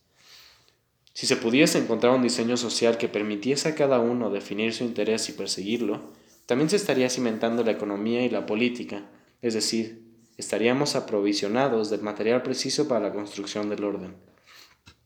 Mientras que el uso de la categoría interés tiene su origen más bien en fuentes de la teoría política, hay también argumentos que con diversos esquemas binarios hacen remitir el concepto de interés a la economía. Así, por ejemplo, en la opinión generalmente aceptada de que el amor y el interés son orientaciones contrarias, recíprocamente incompatibles y de que, como consecuencia de lo anterior, el amor no se podría conjugar con el matrimonio. Aunque el amor se manifiesta bajo la apariencia de una pretensión absoluta de encontrar eco, recurriendo al sufrimiento como fundamento de esa pretensión, se define como pasión y no como interés, como deseo irresponsable y no como cálculo. En las cuestiones de amor, ya que se trata de comuniones ocultas y de inclinaciones, se puede pedir consejo a los astrólogos, esto no es extensivo al hecho de contraer matrimonio, porque aquí son intereses los que están en juego. Transversalmente a estas líneas de intersección, está bien entrado el siglo XVIII. Hasta bien entrado el siglo XVIII se hace uso del esquema egoísmo-altruismo que, a pesar de Descartes, hace equivaler toda forma de autorreferencia con el egoísmo. Pero como es lógico, tampoco se puede dejar de prestar oídos a los que exigen que existan también otros motivos, y correspondientemente un aparato conceptual para esos motivos, que hagan que el interés se vea relegado a un último lugar. Asimismo, también se sigue buscando una y otra vez una correspondencia relacional o incluso la unidad natural del derecho y la obligación. Bien es cierto que a finales del siglo XVII, y sobre todo en el ámbito del amor propio, se imponen unas configuraciones que son reflexivas en el sentido que el amor propio es considerado como condición para el amor por otros. Se hace fácil entonces comprender también al interés bajo esta síntesis, pero, estas, pero hasta esta síntesis se puede formular solo sobre la base de la diferencia entre el interés propio y el interés ajeno. Del hecho anterior se nutría sin cesar la inclinación a entender los intereses predominante exclusivamente de manera económica, pero cuando menos en el siglo XVIII también se hacen observables tendencias que entienden el interés simplemente como motivo, incorporándolo. De manera parecida al concepto de fuerza en la física, a una teoría general de la acción, que l'homme agit nécessairement pour son intérêt personnel es una tesis típica, y por ello, cualquier forma de ostentación de desinterés se puede explicar a partir de unos intereses particulares. Conforme a esto, el planteamiento de los problemas morales se somete a un giro, desde la suspensión del interés propio a las relaciones entre los intereses. En contraposición con este concepto de interés, generalizado por la teoría de la acción, pero no obstante todavía privado, la opinión de que uno debería ser capaz de relegar a un último lugar sus intereses se repliega a un contraconcepto normativo de interés, de modo que a finales del siglo XVIII se habla en este sentido del interés público, o del interés de la razón, Kant. Fuera cual fuera la forma en que se trataron las líneas de intersección, y por mucho que se generalizase la semántica del interés, el hecho es que por aquel entonces no se llegó a una fusión completa de todos los intereses en un solo interés, la pretensión de, de individualidad. La historia de la semántica del interés nos pone sobre aviso de una simplificación demasiado burda. Sería erróneo suponer que el individualismo orientado a las pretensiones sustituye históricamente al individualismo de la reflexión, que aquel sucede a éste como resultado del fracaso de la reflexión. Antes bien, ambos siguen una marcha paralela y se funden en diversas simbiosis conjuntas. Tales intentos de fusión, así como de su fracaso, se pueden estudiar también fuera de la semántica de los intereses, por ejemplo, en las ideas sobre el amor del romanticismo. Al fin y al cabo, de lo que se trata es de la relación entre identidad y diferencia. y de la indecibilidad del punto de partida en esta relación. ¿Es necesario ser ya idéntico para poder tener y fundamentar derechos y para poder amar? ¿O es que la identidad se forma únicamente en el procesamiento del amor y de las pretensiones? En último término, la semántica amplificadora de la formación servirá para encubrir este problema de indecibilidad. Indecidibilidad. Si la sociedad reconoce la individualidad como identidad producida por la reflexión, las líneas directrices de la individualización que consagran las instituciones en dirección a un aumento de los méritos son difuminadas. Se deja al individuo en manos de su propia impulsividad y al mismo tiempo se le enfrenta con las, con las pretensiones de los demás, individuos de, de identificarse a sí mismos. Pero ¿qué le sucede a esta expectativa si el individuo necesita para ello de la diferencia frente a la sociedad, si se ha de preparar una semántica basada en la diferencia. En vista de esta situación de alta interrelación entre la identidad y la diferencia, no se puede esperar que la semántica por sus propios medios llegue a elegir entre la pretensión y la reflexión como bases conceptuales para la individualidad. La disputa se dirime mediante el desarrollo de la estructura de la sociedad. Como vamos a demostrar en lo siguiente, este proceso social ofrecerá al individualismo de las pretensiones la mejor plausibilidad de partida, estando esto relacionado con el hecho de que la sociedad misma está ordenada según la diferenciación funcional, con lo que descarga sobre los sistemas funcionales la definición de las condiciones de la inclusión y de la participación. De esta manera la sociedad anima repetidamente a los individuos a estimular sus pretensiones. Por mucha autorreferencia y circularidad que haya en las relaciones entre los conceptos de identidad y diferencia, no es lo mismo que la sociedad encauce los estímulos de la individualidad por la identidad o por la diferencia. Toda obtención y transformación de información presupone unas diferencias que les sirven de guía. Por ello, con la sugestión de diferencias, se pueden poner en marcha procesos que tienen calidad de información. La persona percibe cuáles son las situaciones y la medida en la que se pueden cumplir o frustrar las pretensiones de respecto, de atención, de satisfacción de las necesidades, de admisión, etc. En el contexto de esa elaboración de la información, puede asignarse a sí mismo una identidad aun cuando no llegue a entender del todo ni el significado de esta identidad ni cómo esa identidad se distingue de las identidades de otras personas.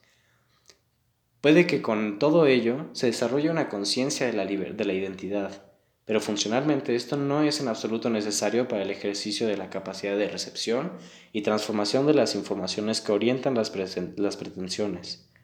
Apelar meramente a la propia condición de individuo y correspondientemente defender la propia identidad no sirve de nada, porque la persona necesita la diferencia para poder saber qué tipo de información puede ganar con la ayuda de su identidad.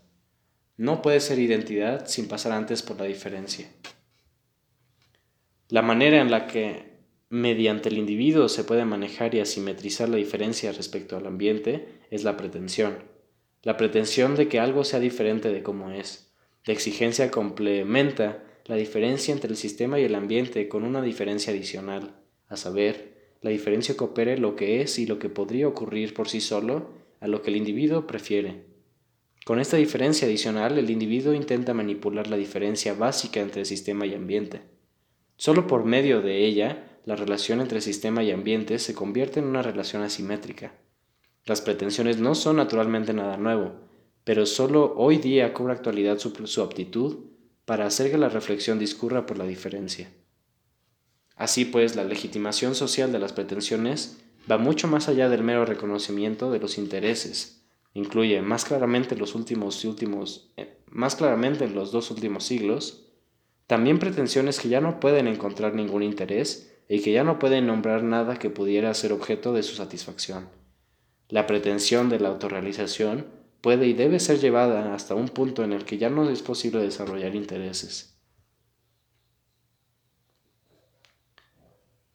La pretensión de la autorrealización puede y debe ser llevada hasta un punto en el que ya no es posible desarrollar intereses con los que, con los que poder incorporarse a la sociedad y fijar, y fijar expectativas.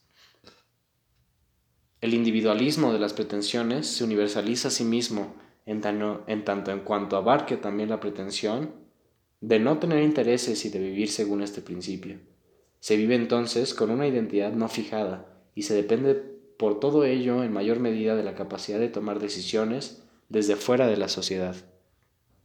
Después de todo esto, ya no basta con tener un nombre y ser lo que uno es, o dicho según la tradición, con haber nacido. En forma de pretensión se pone de manifiesto más bien que uno no es lo que es. Le falta a uno cuando menos el reconocimiento de lo que se manifiesta como pretensión de reconocimiento. La ingenuidad incorporada a la autodescripción tiene una dimensión social y una temporal, mientras que el individuo ha de especificar lo que está realmente en juego.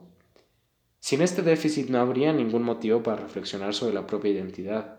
Y a la inversa, la reflexión produce el déficit como diferencia entre lo que uno es y lo que uno no es.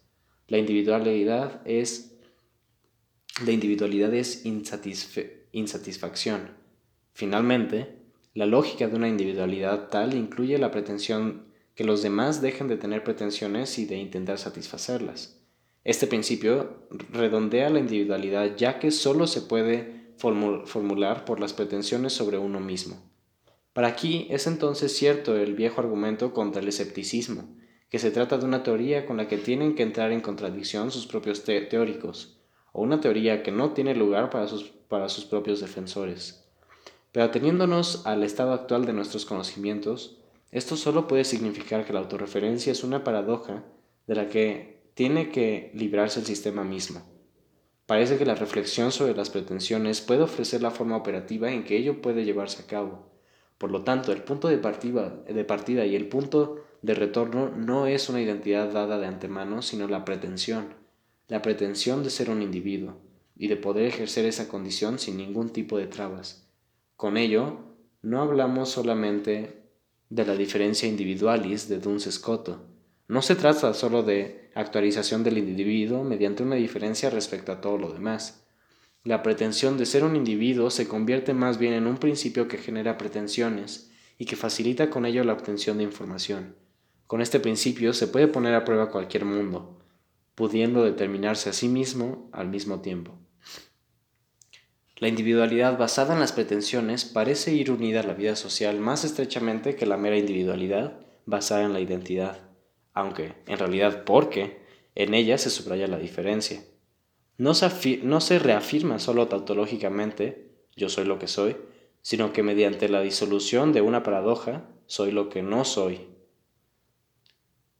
Las pretensiones viven del hecho de que uno mismo no las puede negar, están dirigidas hacia afuera y ahí es donde se las niega o por lo menos donde se les indica sus límites.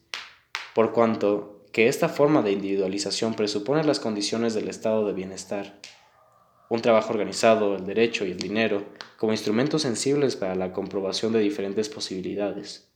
A estas condiciones, que al mismo tiempo abren las puertas de las carreras, es a lo que por lo general se entrega al individuo. Se puede ver en la literatura a qué tipo de reflexiones se llegaría si el individuo colaborase con otros en la reflexión sobre este contexto. Si introdujese la diferencia entre el sistema en sí y el ambiente social en la propia autodescripción, experimentaría entonces la falta de significado de su propia vida, para el cumplimiento o la frustración de sus pretensiones. Le quedaría entonces in extremis la posibilidad de imponer con un último esfuerzo por lo menos la pretensión de ser reconocido en su propia futilidad. Solamente, como le sucede al Edward Chamberlain de la Cocktail Party de T.S. Eliot para acabar recibiendo la información de que esta enfermedad sería demasiado general como para justificar la pretensión de su tratamiento. Todas las pretensiones, también la pretensión de la libre elección de pretensiones, tienen por consiguiente como fundamento la diferencia entre el individuo y la sociedad. Sin embargo, en ninguna parte de la sociedad se contrapone como unidad al individuo singular. Esta mera constatación hace inevitable el comprender la relación como relación asimétrica y a renunciar a una suposición de reciprocidad. Es por ello que tampoco existe ningún contrafuerte social para la, para la formación de la identidad individual. No existe una identidad colectiva que pueda servir de rasero a la identidad individual. La interrelación entre la formación de la identidad colectiva y de la identidad individual se ha quebrado, sobre todo por la diferenciación de las circunstancias de la socialización y la inclusión. Faltan por ello modelos refrendados socialmente para la individualización. Por ejemplo, modelos de la existencia o de la mesura, de la eficiencia o del saber mantener las formas, y falta también por ello la autoridad para su comunicación.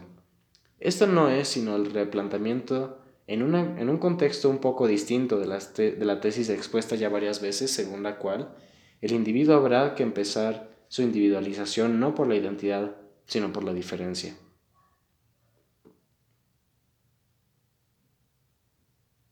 Una sociedad diferenciada funcionalmente no puede rebatir la pretensión del individuo de tener pretensiones y de hacer valer las pretensiones como instrumento de sondeo en sus experiencias individualizables. La sociedad no le podría ofrecer ninguna otra cosa como contrapartida, únicamente quizás experiencias desilusionantes y la sugerencia de la necesidad de un reajuste correlativo de las exigencias.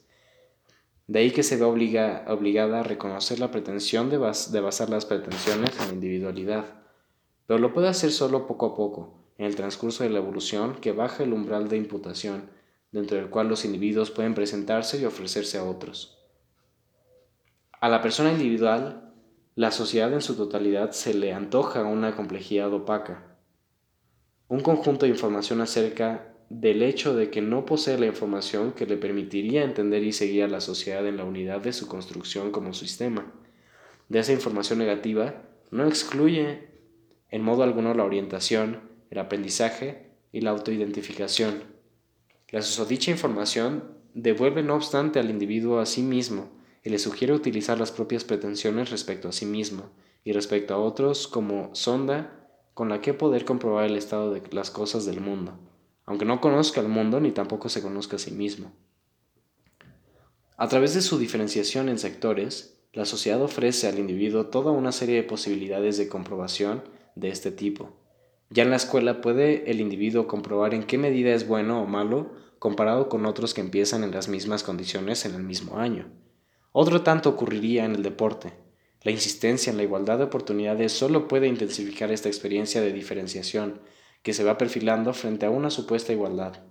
Al individuo adulto, la sociedad le ofrece ingresos, trabajo o el paro, y sobre esta base, el, el acceso a decisiones de compra altamente individualizadas, con la consecuencia característica que tiene en más alta estima lo adquirido individualmente que la participación en bienes que están a disposición de otros.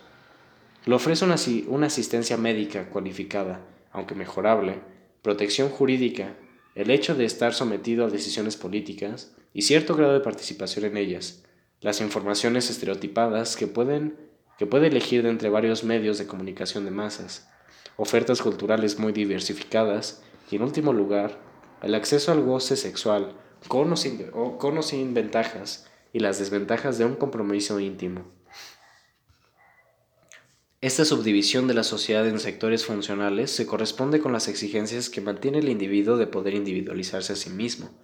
No le son dados por ello ningún tipo de, soportes de la reflexión, ningún tipo de punto de, de referencia de la identificación, ni tampoco principios como el imperativo categórico, sino únicamente experiencias de la diferencia. Las pretensiones provocadoras, en la medida en que tengan por objeto una base de vida propia en que y en que vengan fundamentadas desde el individuo, adquieren proporciones y formas tales que no pueden verse satisfechas completamente ni en las relaciones íntimas, ni en el mercado, ni en la vida laboral, a pesar de toda la humanización del trabajo, ni en la política. La especificación facilita las comparaciones, y al comparar, casi todos obtienen peores resultados de los que esperaban en comparación con los de los otros, que se eligen como puntos de referencia, Queda así completamente abierta la cuestión de si la persona individual se contentará o no consigo mismo y con su situación, de si se empezará, de si empeñará activamente a mejorar o se resignará. En estas condiciones no se está cultivando precisamente un tipo ideal de hombre. Antes bien, se puede suponer que todo lo anterior da pábulo a ciertas patologías que, como tales, se vuelven invisibles tan pronto como se han generalizado. La forma de vida del individuo altamente individualizado surge de todos modos, así como también surge la expectativa de que lo que un individuo espera como individuo será, si no satisfecho, cuando menos respetado por ser algo razonable y justificado. La, la autorrealización se convierte para todos en el objetivo, en el sueño, en la pretensión que todos tienen que respetar o por lo menos aceptar. se hace difícil corregir a un individuo que dice no. Se dan muchos rodeos antes de hacer esa corrección. De modo que se puede suponer que la individualización de las pretensiones aumenta enormemente la variedad, el número de elementos diferentes del sistema de la sociedad. Desde el punto de vista de la teoría de la evolución, todo ello puede acabar conduciendo a una sobreespecificación del sistema, que como es de todo sabido, no es inofensiva para otras evoluciones ulteriores.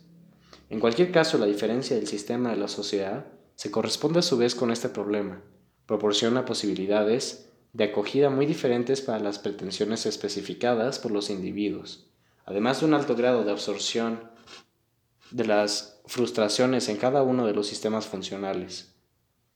Los sistemas funcionales mismos cuidan y reproducen la individualidad de su clientela, esto les confiere, les confiere el punto de vista desde el cual pueden buscar y comprobar las mejores de sus ofertas.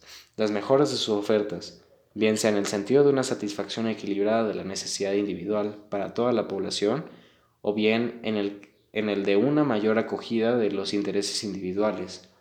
A esto se le llama inclusión, y a partir de este concepto, para denominar a su contrario, se conforman contra conceptos como exclusión o marginalidad.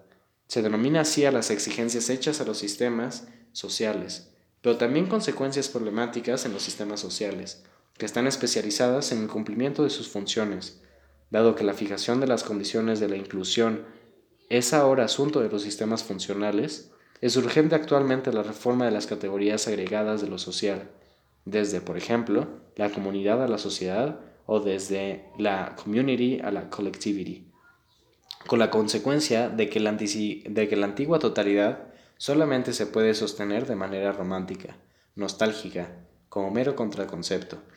Al mismo tiempo, el hecho de que la pretensión de la individualidad está dirigida a lo principalmente infinito se oculta mediante la argucia de presentar la pretensión bajo los puntos de vista como la igualdad o la compensación. De esta manera, la diferencia entre el derecho y la función obra como, de esta manera la diferencia entre el derecho y la función obra como motivo de intensificación, sin que haga falta justificar la intensificación por sí misma. Esta resulta simplemente de la alta valoración de la individualidad. Según Jean Blondel, Europa ya en el siglo XVIII sería superior a todas las demás regiones del mundo, en lo que se refiere a la dinámica social, porque ahí los seres humanos tenían el sostén del principio del amor propio. Al mismo Blondel no se le ocultaba que este orden causaría más ventajas, pero también más, más daños que cualquier otro. Teniendo en cuenta las experiencias que se han hecho desde entonces, no queda sino subrayar esa, esa conclusión.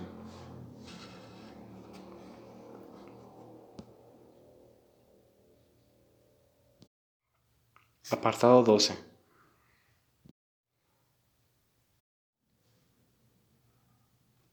Podemos suponer que la semántica del individuo, la individualidad y el individualismo no habitan solamente en el mundo de las ideas. Cierto es que algunos complejos de ideas, cuando están muy elaborados, pueden provocar una evolución propia de ideas. Si se llama algo individuo, surge la cuestión de las causas y los límites de tal denominación, y con ello, la cuestión de la individualidad. Si la semántica del individuo y la individualidad es atraída por el magnetismo de los conceptos políticos, surge el problema del individualismo. Con todo esto aparecen potenciales negativos y determinaciones de diferencias que posibilitan más variaciones, es decir, más selección. En este sentido, la serie individuo, individualidad e individualismo, es también una serie evolutiva, en la que la adición de otros conceptos aumenta el radio de acción de las estructuras de plausibilidad y transforma al mismo tiempo los conceptos de partida. En el material histórico hemos encontrado los puntos de anclaje de tal perspectiva. Pero eso no es todo. Según los supuestos generales de una teoría de evolución socioestructural, la evolución de las ideas y la evolución de estructura social están correlacionadas, por el hecho mismo de que la evolución de la estructura social interviene en la selección de las ideas. Este estado de cosas es observable especialmente en la transformación moderna de la sociedad desde la diferenciación por estratos a la diferenciación funcional. Se incrementa la variabilidad de las ideas, se admiten más posibilidades de negación, sobre todo por la disminución de las ataduras religiosas. Se incorpora en mayor medida la contingencia de los conceptos. Todas las elecciones ganan con ello una mayor selectividad, y al mismo tiempo la selección se vincula más estrechamente a la evolución socioestructural por medio de las pérdidas y las ganancias de plausibilidad. Por así decirlo, se crea en la semántica el margen de maniobra para la adaptación al desarrollo de la sociedad. Las ideas colaboran no solo mediante una adaptación posterior, pero todo lo anterior son solo suposiciones muy generales. Además de eso, hay que pensar en conexiones que diverjan según el contenido de los temas que engloba y con los que varía la semántica. Tenemos que preguntar entonces qué tipo de consecuencias tendrá para la sociedad en todos sus sectores. Primero, que se individualicen las biografías en torno a las trayectorias de las carreras, y segundo, que baje el nivel de tolerancia de las pretensiones y se individualicen las justificaciones de las pretensiones. Si efectivamente los hombres empiezan a comportarse así, ¿producirá esto en la sociedad una cuota más alta de personas que se desvían de la presión de la conformidad, haciendo peligrar la evolución con ello? ¿Crecerá desmedidamente la carga de frustraciones y desilusiones hasta el punto de que los mecanismos que los absorben, sobre todo la religión y el derecho, pueden verse desbordados? ¿No se han inventado por ello, para evitar este peso, la legitimación mediante el procedimiento y las diferencias y las diferentes maneras de participación, sin olvidar tampoco las ilusiones de libertad que da el consumo? ¿Cuáles son las formas sociales adecuadas y cuáles se descartan con la evolución en caso de que todavía haya que posibilitar, a pesar de todo, la interpenetración del individuo y la sociedad cuando aumenten las pretensiones individuales y las interdependencias en el sistema social de la sociedad. ¿Y cuál es el efecto de la selectividad de este proceso sobre los distintos sistemas funcionales y sobre sus respectivas relaciones con el ambiente? No podemos detenernos a explicar detalladamente un programa de investigación tan ambicioso. Ni siquiera es posible hacer un esbozo suficientemente comprensivo, Solamente queremos apuntar algunos de los problemas relacionados con la pretensión de la individualidad y con sus efectos sobre toda la sociedad. La individualidad se desarrolla y se refuerza en la medida en que la persona individual puede imponer sus peculiaridades a otros. Pero este aumento de la creencia de que se puede aguantar todo lo que uno haga se invierte enseguida, cuando, cuando mayor es el número de puntos de salida altamente individualizados que permiten la conexión con el siguiente con el siguiente comportamiento, mayor deberá ser la disponibilidad de la individualidad correspondiente. Ser un individuo se convierte en una obligación. Solamente el individuo mismo, con su propia singularidad, puede garantizar a los demás la consistencia y la seguridad de, de expectativas que necesitan. En este sentido, no tiene que ser solamente un individuo, sino también una persona.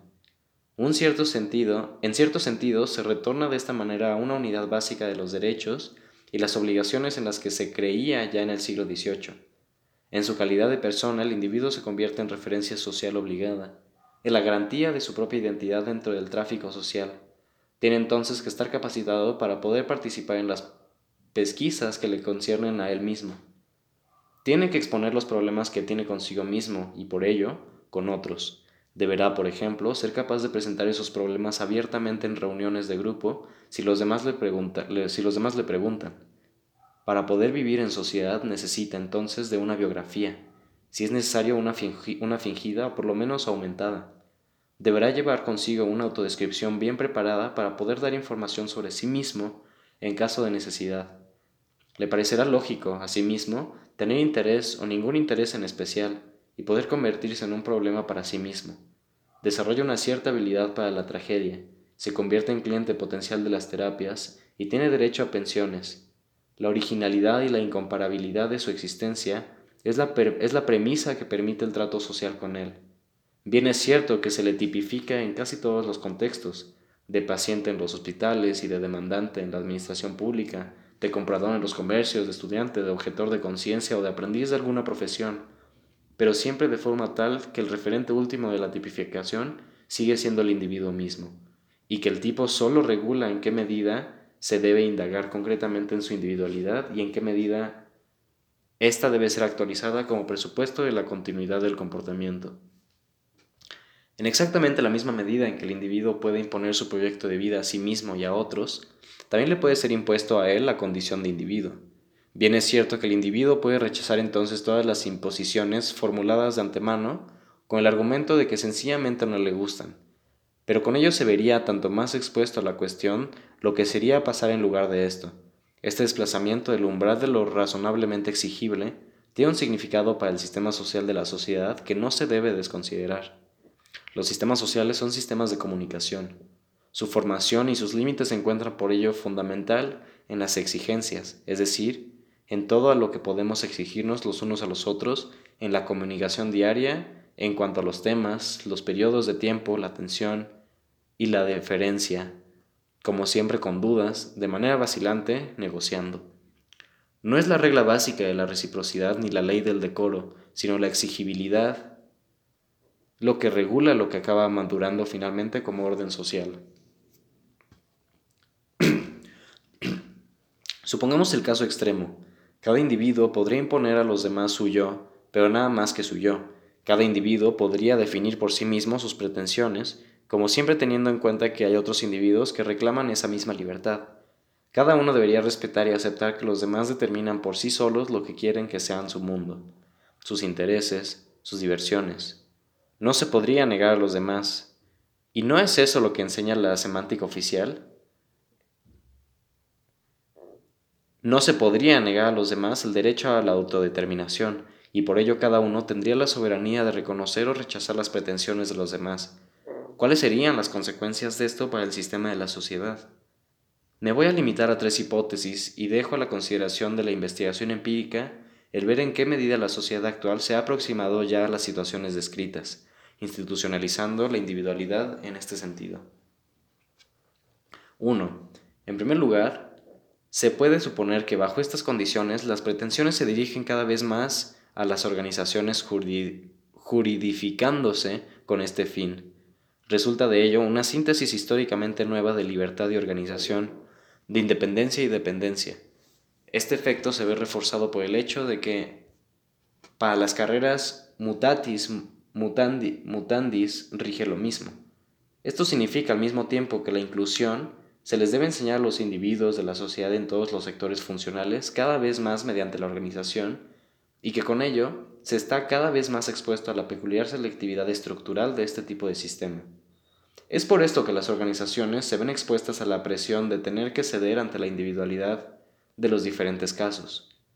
Pero esto solo es posible mediante la construcción de una red de condicionamientos que es lenta, muy, que es lenta muy propensa a los errores, cara y opaca. De esta manera, el individuo proyecta sus pretensiones en un aparato que no puede ni comprender ni menos aún controlar. Y cuanto mayor es la individualidad que exige en el cumplimiento de sus pretensiones, tanto más extrañas a él se convierten las condiciones bajo las cuales se pueden realizar esas pretensiones. Solo se podría cambiar esto mediante la corrupción, con la cooptación de amigos en el aparato, mediante la recreación de la reciprocidad y o las relaciones clientelistas, es decir, mediante la fragmentación de la organización y mediante la consiguiente limitación de la autodeterminación individual. 2. Cuando mayor es el número de expectativas de comportamiento unidas por la referencia a personales individuales, tanto mayores deberán ser las posibilidades de formar expectativas seguras en la sociedad. Un alto grado de individualización de las seguridades de cumplimiento de las expectativas presupone un conocimiento exacto y concreto de las personas. Si se pudiese asegurar todas las expectativas de esta manera, las exigencias se elevarían rápidamente hasta hacerse irrealizables. Por lo tanto, habría que posibilitar que se formasen expectativas impersonales, por ejemplo, respecto a roles, respecto a programas de comportamiento correcto que coordinan un gran número de papeles o aunque sea respecto a la, aceptabilidad de ciertos valores fundamentales. La individualización de las expectativas de comportamiento se podría realizar solamente en un contexto que distinguiese una pluralidad de niveles de identificación y aseguración de expectativas, Así como por otro lado, esta manera de diferenciación de niveles, según valores, programas, roles, personas, ayudaría a eliminar expectativas que tienen validez solamente para una persona determinada y para nadie más. Al dejar los distintos niveles separados entre sí, este orden disolvería la identificación y evaluación ingenuas, del comportamiento. A la vista están las consecuencias de esto para la posibilidad de una moral unánime de la sociedad. 3. Se puede también describir el alto grado de individualización de la interpenetración de la sociedad en forma de un aflojamiento de las constricciones sistémicas en el interior del sistema de la sociedad. Eso no es necesariamente una característica de la sociedad moderna, pero en otros sistemas de la sociedad más viejos corría paralelamente con un significado relativamente poco importante de las grandes formaciones sociales para la vida diaria. Por lo contrario, la sociedad moderna parece tener que combinar un incremento agudo de la, relevancia vital de sus sistemas funcionales con una constricción, sin embargo, baja de los individuos. Al darse, al darse uno, una constricción baja, dos, una alta dependencia de los individuos, y tres, una alta especificación de sus contribuciones a las funciones de la sociedad, división del trabajo, pueden producirse cuatro, efectos debido a una acumulación inesperada, modas que se imponen de manera totalmente sorprendente, movimientos sociales, fenómenos colectivos imprevisibles que someten a una dura prueba la posibilidad de adaptación de la política, la economía y la educación, y que luego se deshacen rápidamente en el aire. En resumidas cuentas, el relajamiento y la desregulación de relaciones sociales conlleva procesos más o menos casuales de acumulación y fragmentación de los compromisos. Los individuos participan más fuertemente en su ajuste social, pero se vuelven también por ello dispuestos a la retirada y menos cumplidores, y parece que una relación transitoriamente fuerte que en realidad se disuelve rápidamente es la manera en la que el sistema social reacciona ante esta constelación. Se puede observar este estado de cosas desde el siglo XVII. Se llamaba entonces moda en un sentido muy amplio. En la actualidad es recomendable que el concepto de moda se limite a dar nombre a lo que se prevé de antemano, a lo que se prevé de antemano transitorio y a la fuerza de convicción de lo que es específicamente transitorio. La moda constriñe porque no vale la pena protestar contra ella como individuo. La fluctuación de las constricciones colectivas es un fenómeno mucho más radical y problemático. Extingue en los individuos su, su enérgica capacidad de compromiso, produce efectos en las estructuras del sistema de la sociedad, influye en su evolución, pero surge sin poder ser controlado y sin elaborar las informaciones más complejamente es decir, sin responder racionalmente a las necesidades de la autopoiesis del sistema de la sociedad. Con estas tres ideas clave, el cambio de sentido de las pretensiones en dirección a las organizaciones, la diferenciación de los niveles de identificación de las expectativas y el compromiso colectivo meramente circunstancial, intentamos identificar los efectos que sobre la sociedad tiene una individualización de muy alto grado no se puede negar que la sociedad moderna genera tales realidades y que éstas la distinguen de las formas de vida tradicionales. Cuestión muy diferente es la de su importancia, así como la de la medida en la que aquellas influyen en las posibilidades de evolución de la sociedad moderna. Posiblemente la misma semántica dominante del individualismo moderno esté llevado también a que se sobreestimen sus efectos y a que la sociedad se observe demasiado bajo este prisma. Tanta parcialidad solo se puede corregir mediante una teoría de la sociedad que esté muy trabajada. Cada vez que surgen dificultades en el, en el planteamiento de los detalles de los programas de investigación sobre el tema, se demuestra cuánta falta hace una teoría así. Apartado 13. Dimos comienzo a nuestras investigaciones movidos por el interés específicamente sociológico del tema individuo, individualidad e individualismo y debiéramos por ello finalizar trazando una perspectiva de las posibilidades de una teoría de lo social, los intentos de comprender lo social a partir del individuo y de cimentarlo sobre ese mismo fundamento han seguido un desarrollo exactamente correspondiente a un rumbo, a un rumbo de relajamiento, abstracción y disolución. La pregunta por los motivos que el observador de la acción no puede deducir sin más de los objetivos de la acción resultó ser ya en el siglo XVII una carga que hizo saltar por los aires cualquier forma de cimentación natural de la sociedad que se intentase sobre las características naturales de los individuos considerados como sus últimas partes. Se pudo entonces recurrir por algún tiempo a las teorías del contrato para intentar demostrar que los individuos tenían motivos urgentes y cálculos de beneficios que les surgían a unirse a la sociedad. Pero finalmente también se hubo de renunciar a esto en el siglo XVIII y así quedó como único remanente la idea de que la individualidad humana era, en forma de libertad, por ejemplo, el principio de valor al que había que prestar atención para construir y criticar la sociedad, La sociedad debería facilitar al individuo un alto grado de autodeterminación y autorrealización personales, y si no se cumpliesen esas expectativas, habría que ejercer la crítica e imponerla, llegado el caso, por la fuerza. Pero con todo, desde que se sabe que esto solo puede tener lugar en la sociedad, y desde que se sabe también que la sociedad es demasiado compleja para poder reaccionar con la atención que se merece a un estímulo de este tipo, aunque de uno solo se, tratara, también esta idea ha perdido su fuerza de convicción. Naturaleza, contrato, valor. Esta secuencia nos muestra en el nivel de la semántica de la sociedad lo que ocurre cuando la evolución de la estructura de lo que ocurre cuando la evolución de la estructura de la sociedad impone el paso de la inclusión a la exclusión del individuo. La, la secuencia naturaleza, contrato, principio de valor muestra en qué medida cede la semántica. La falta, sin embargo, todavía la última consecuencia. Le falta, sin embargo, todavía la última consecuencia. El concepto del contrato puede tener una, una cuenta el concepto del contrato puede tener en cuenta la autonomía autodeterminada del individuo en mucha mayor medida que el concepto de naturaleza. Aquel generaliza un modelo de, actuación ya sancionado de forma limitada en el sistema jurídico y le quita solo la contingencia. El principio de valor se profesa defensor del individuo ya solo enfática y apelativamente y lamenta el estado real de las cosas. Mientras tanto, ya casi es imposible cerrar los ojos al hecho de que la estructura y la dinámica del sistema de la sociedad tienen por consecuencia problemas totalmente distintos, o dicho de manera no tan cruda, muchos otros problemas. De ese solo, de no estar hecho a la medida del hombre. La relación del sistema de la sociedad con el hombre individual es solo uno entre muchos de los problemas de ese sistema con origen en su ambiente.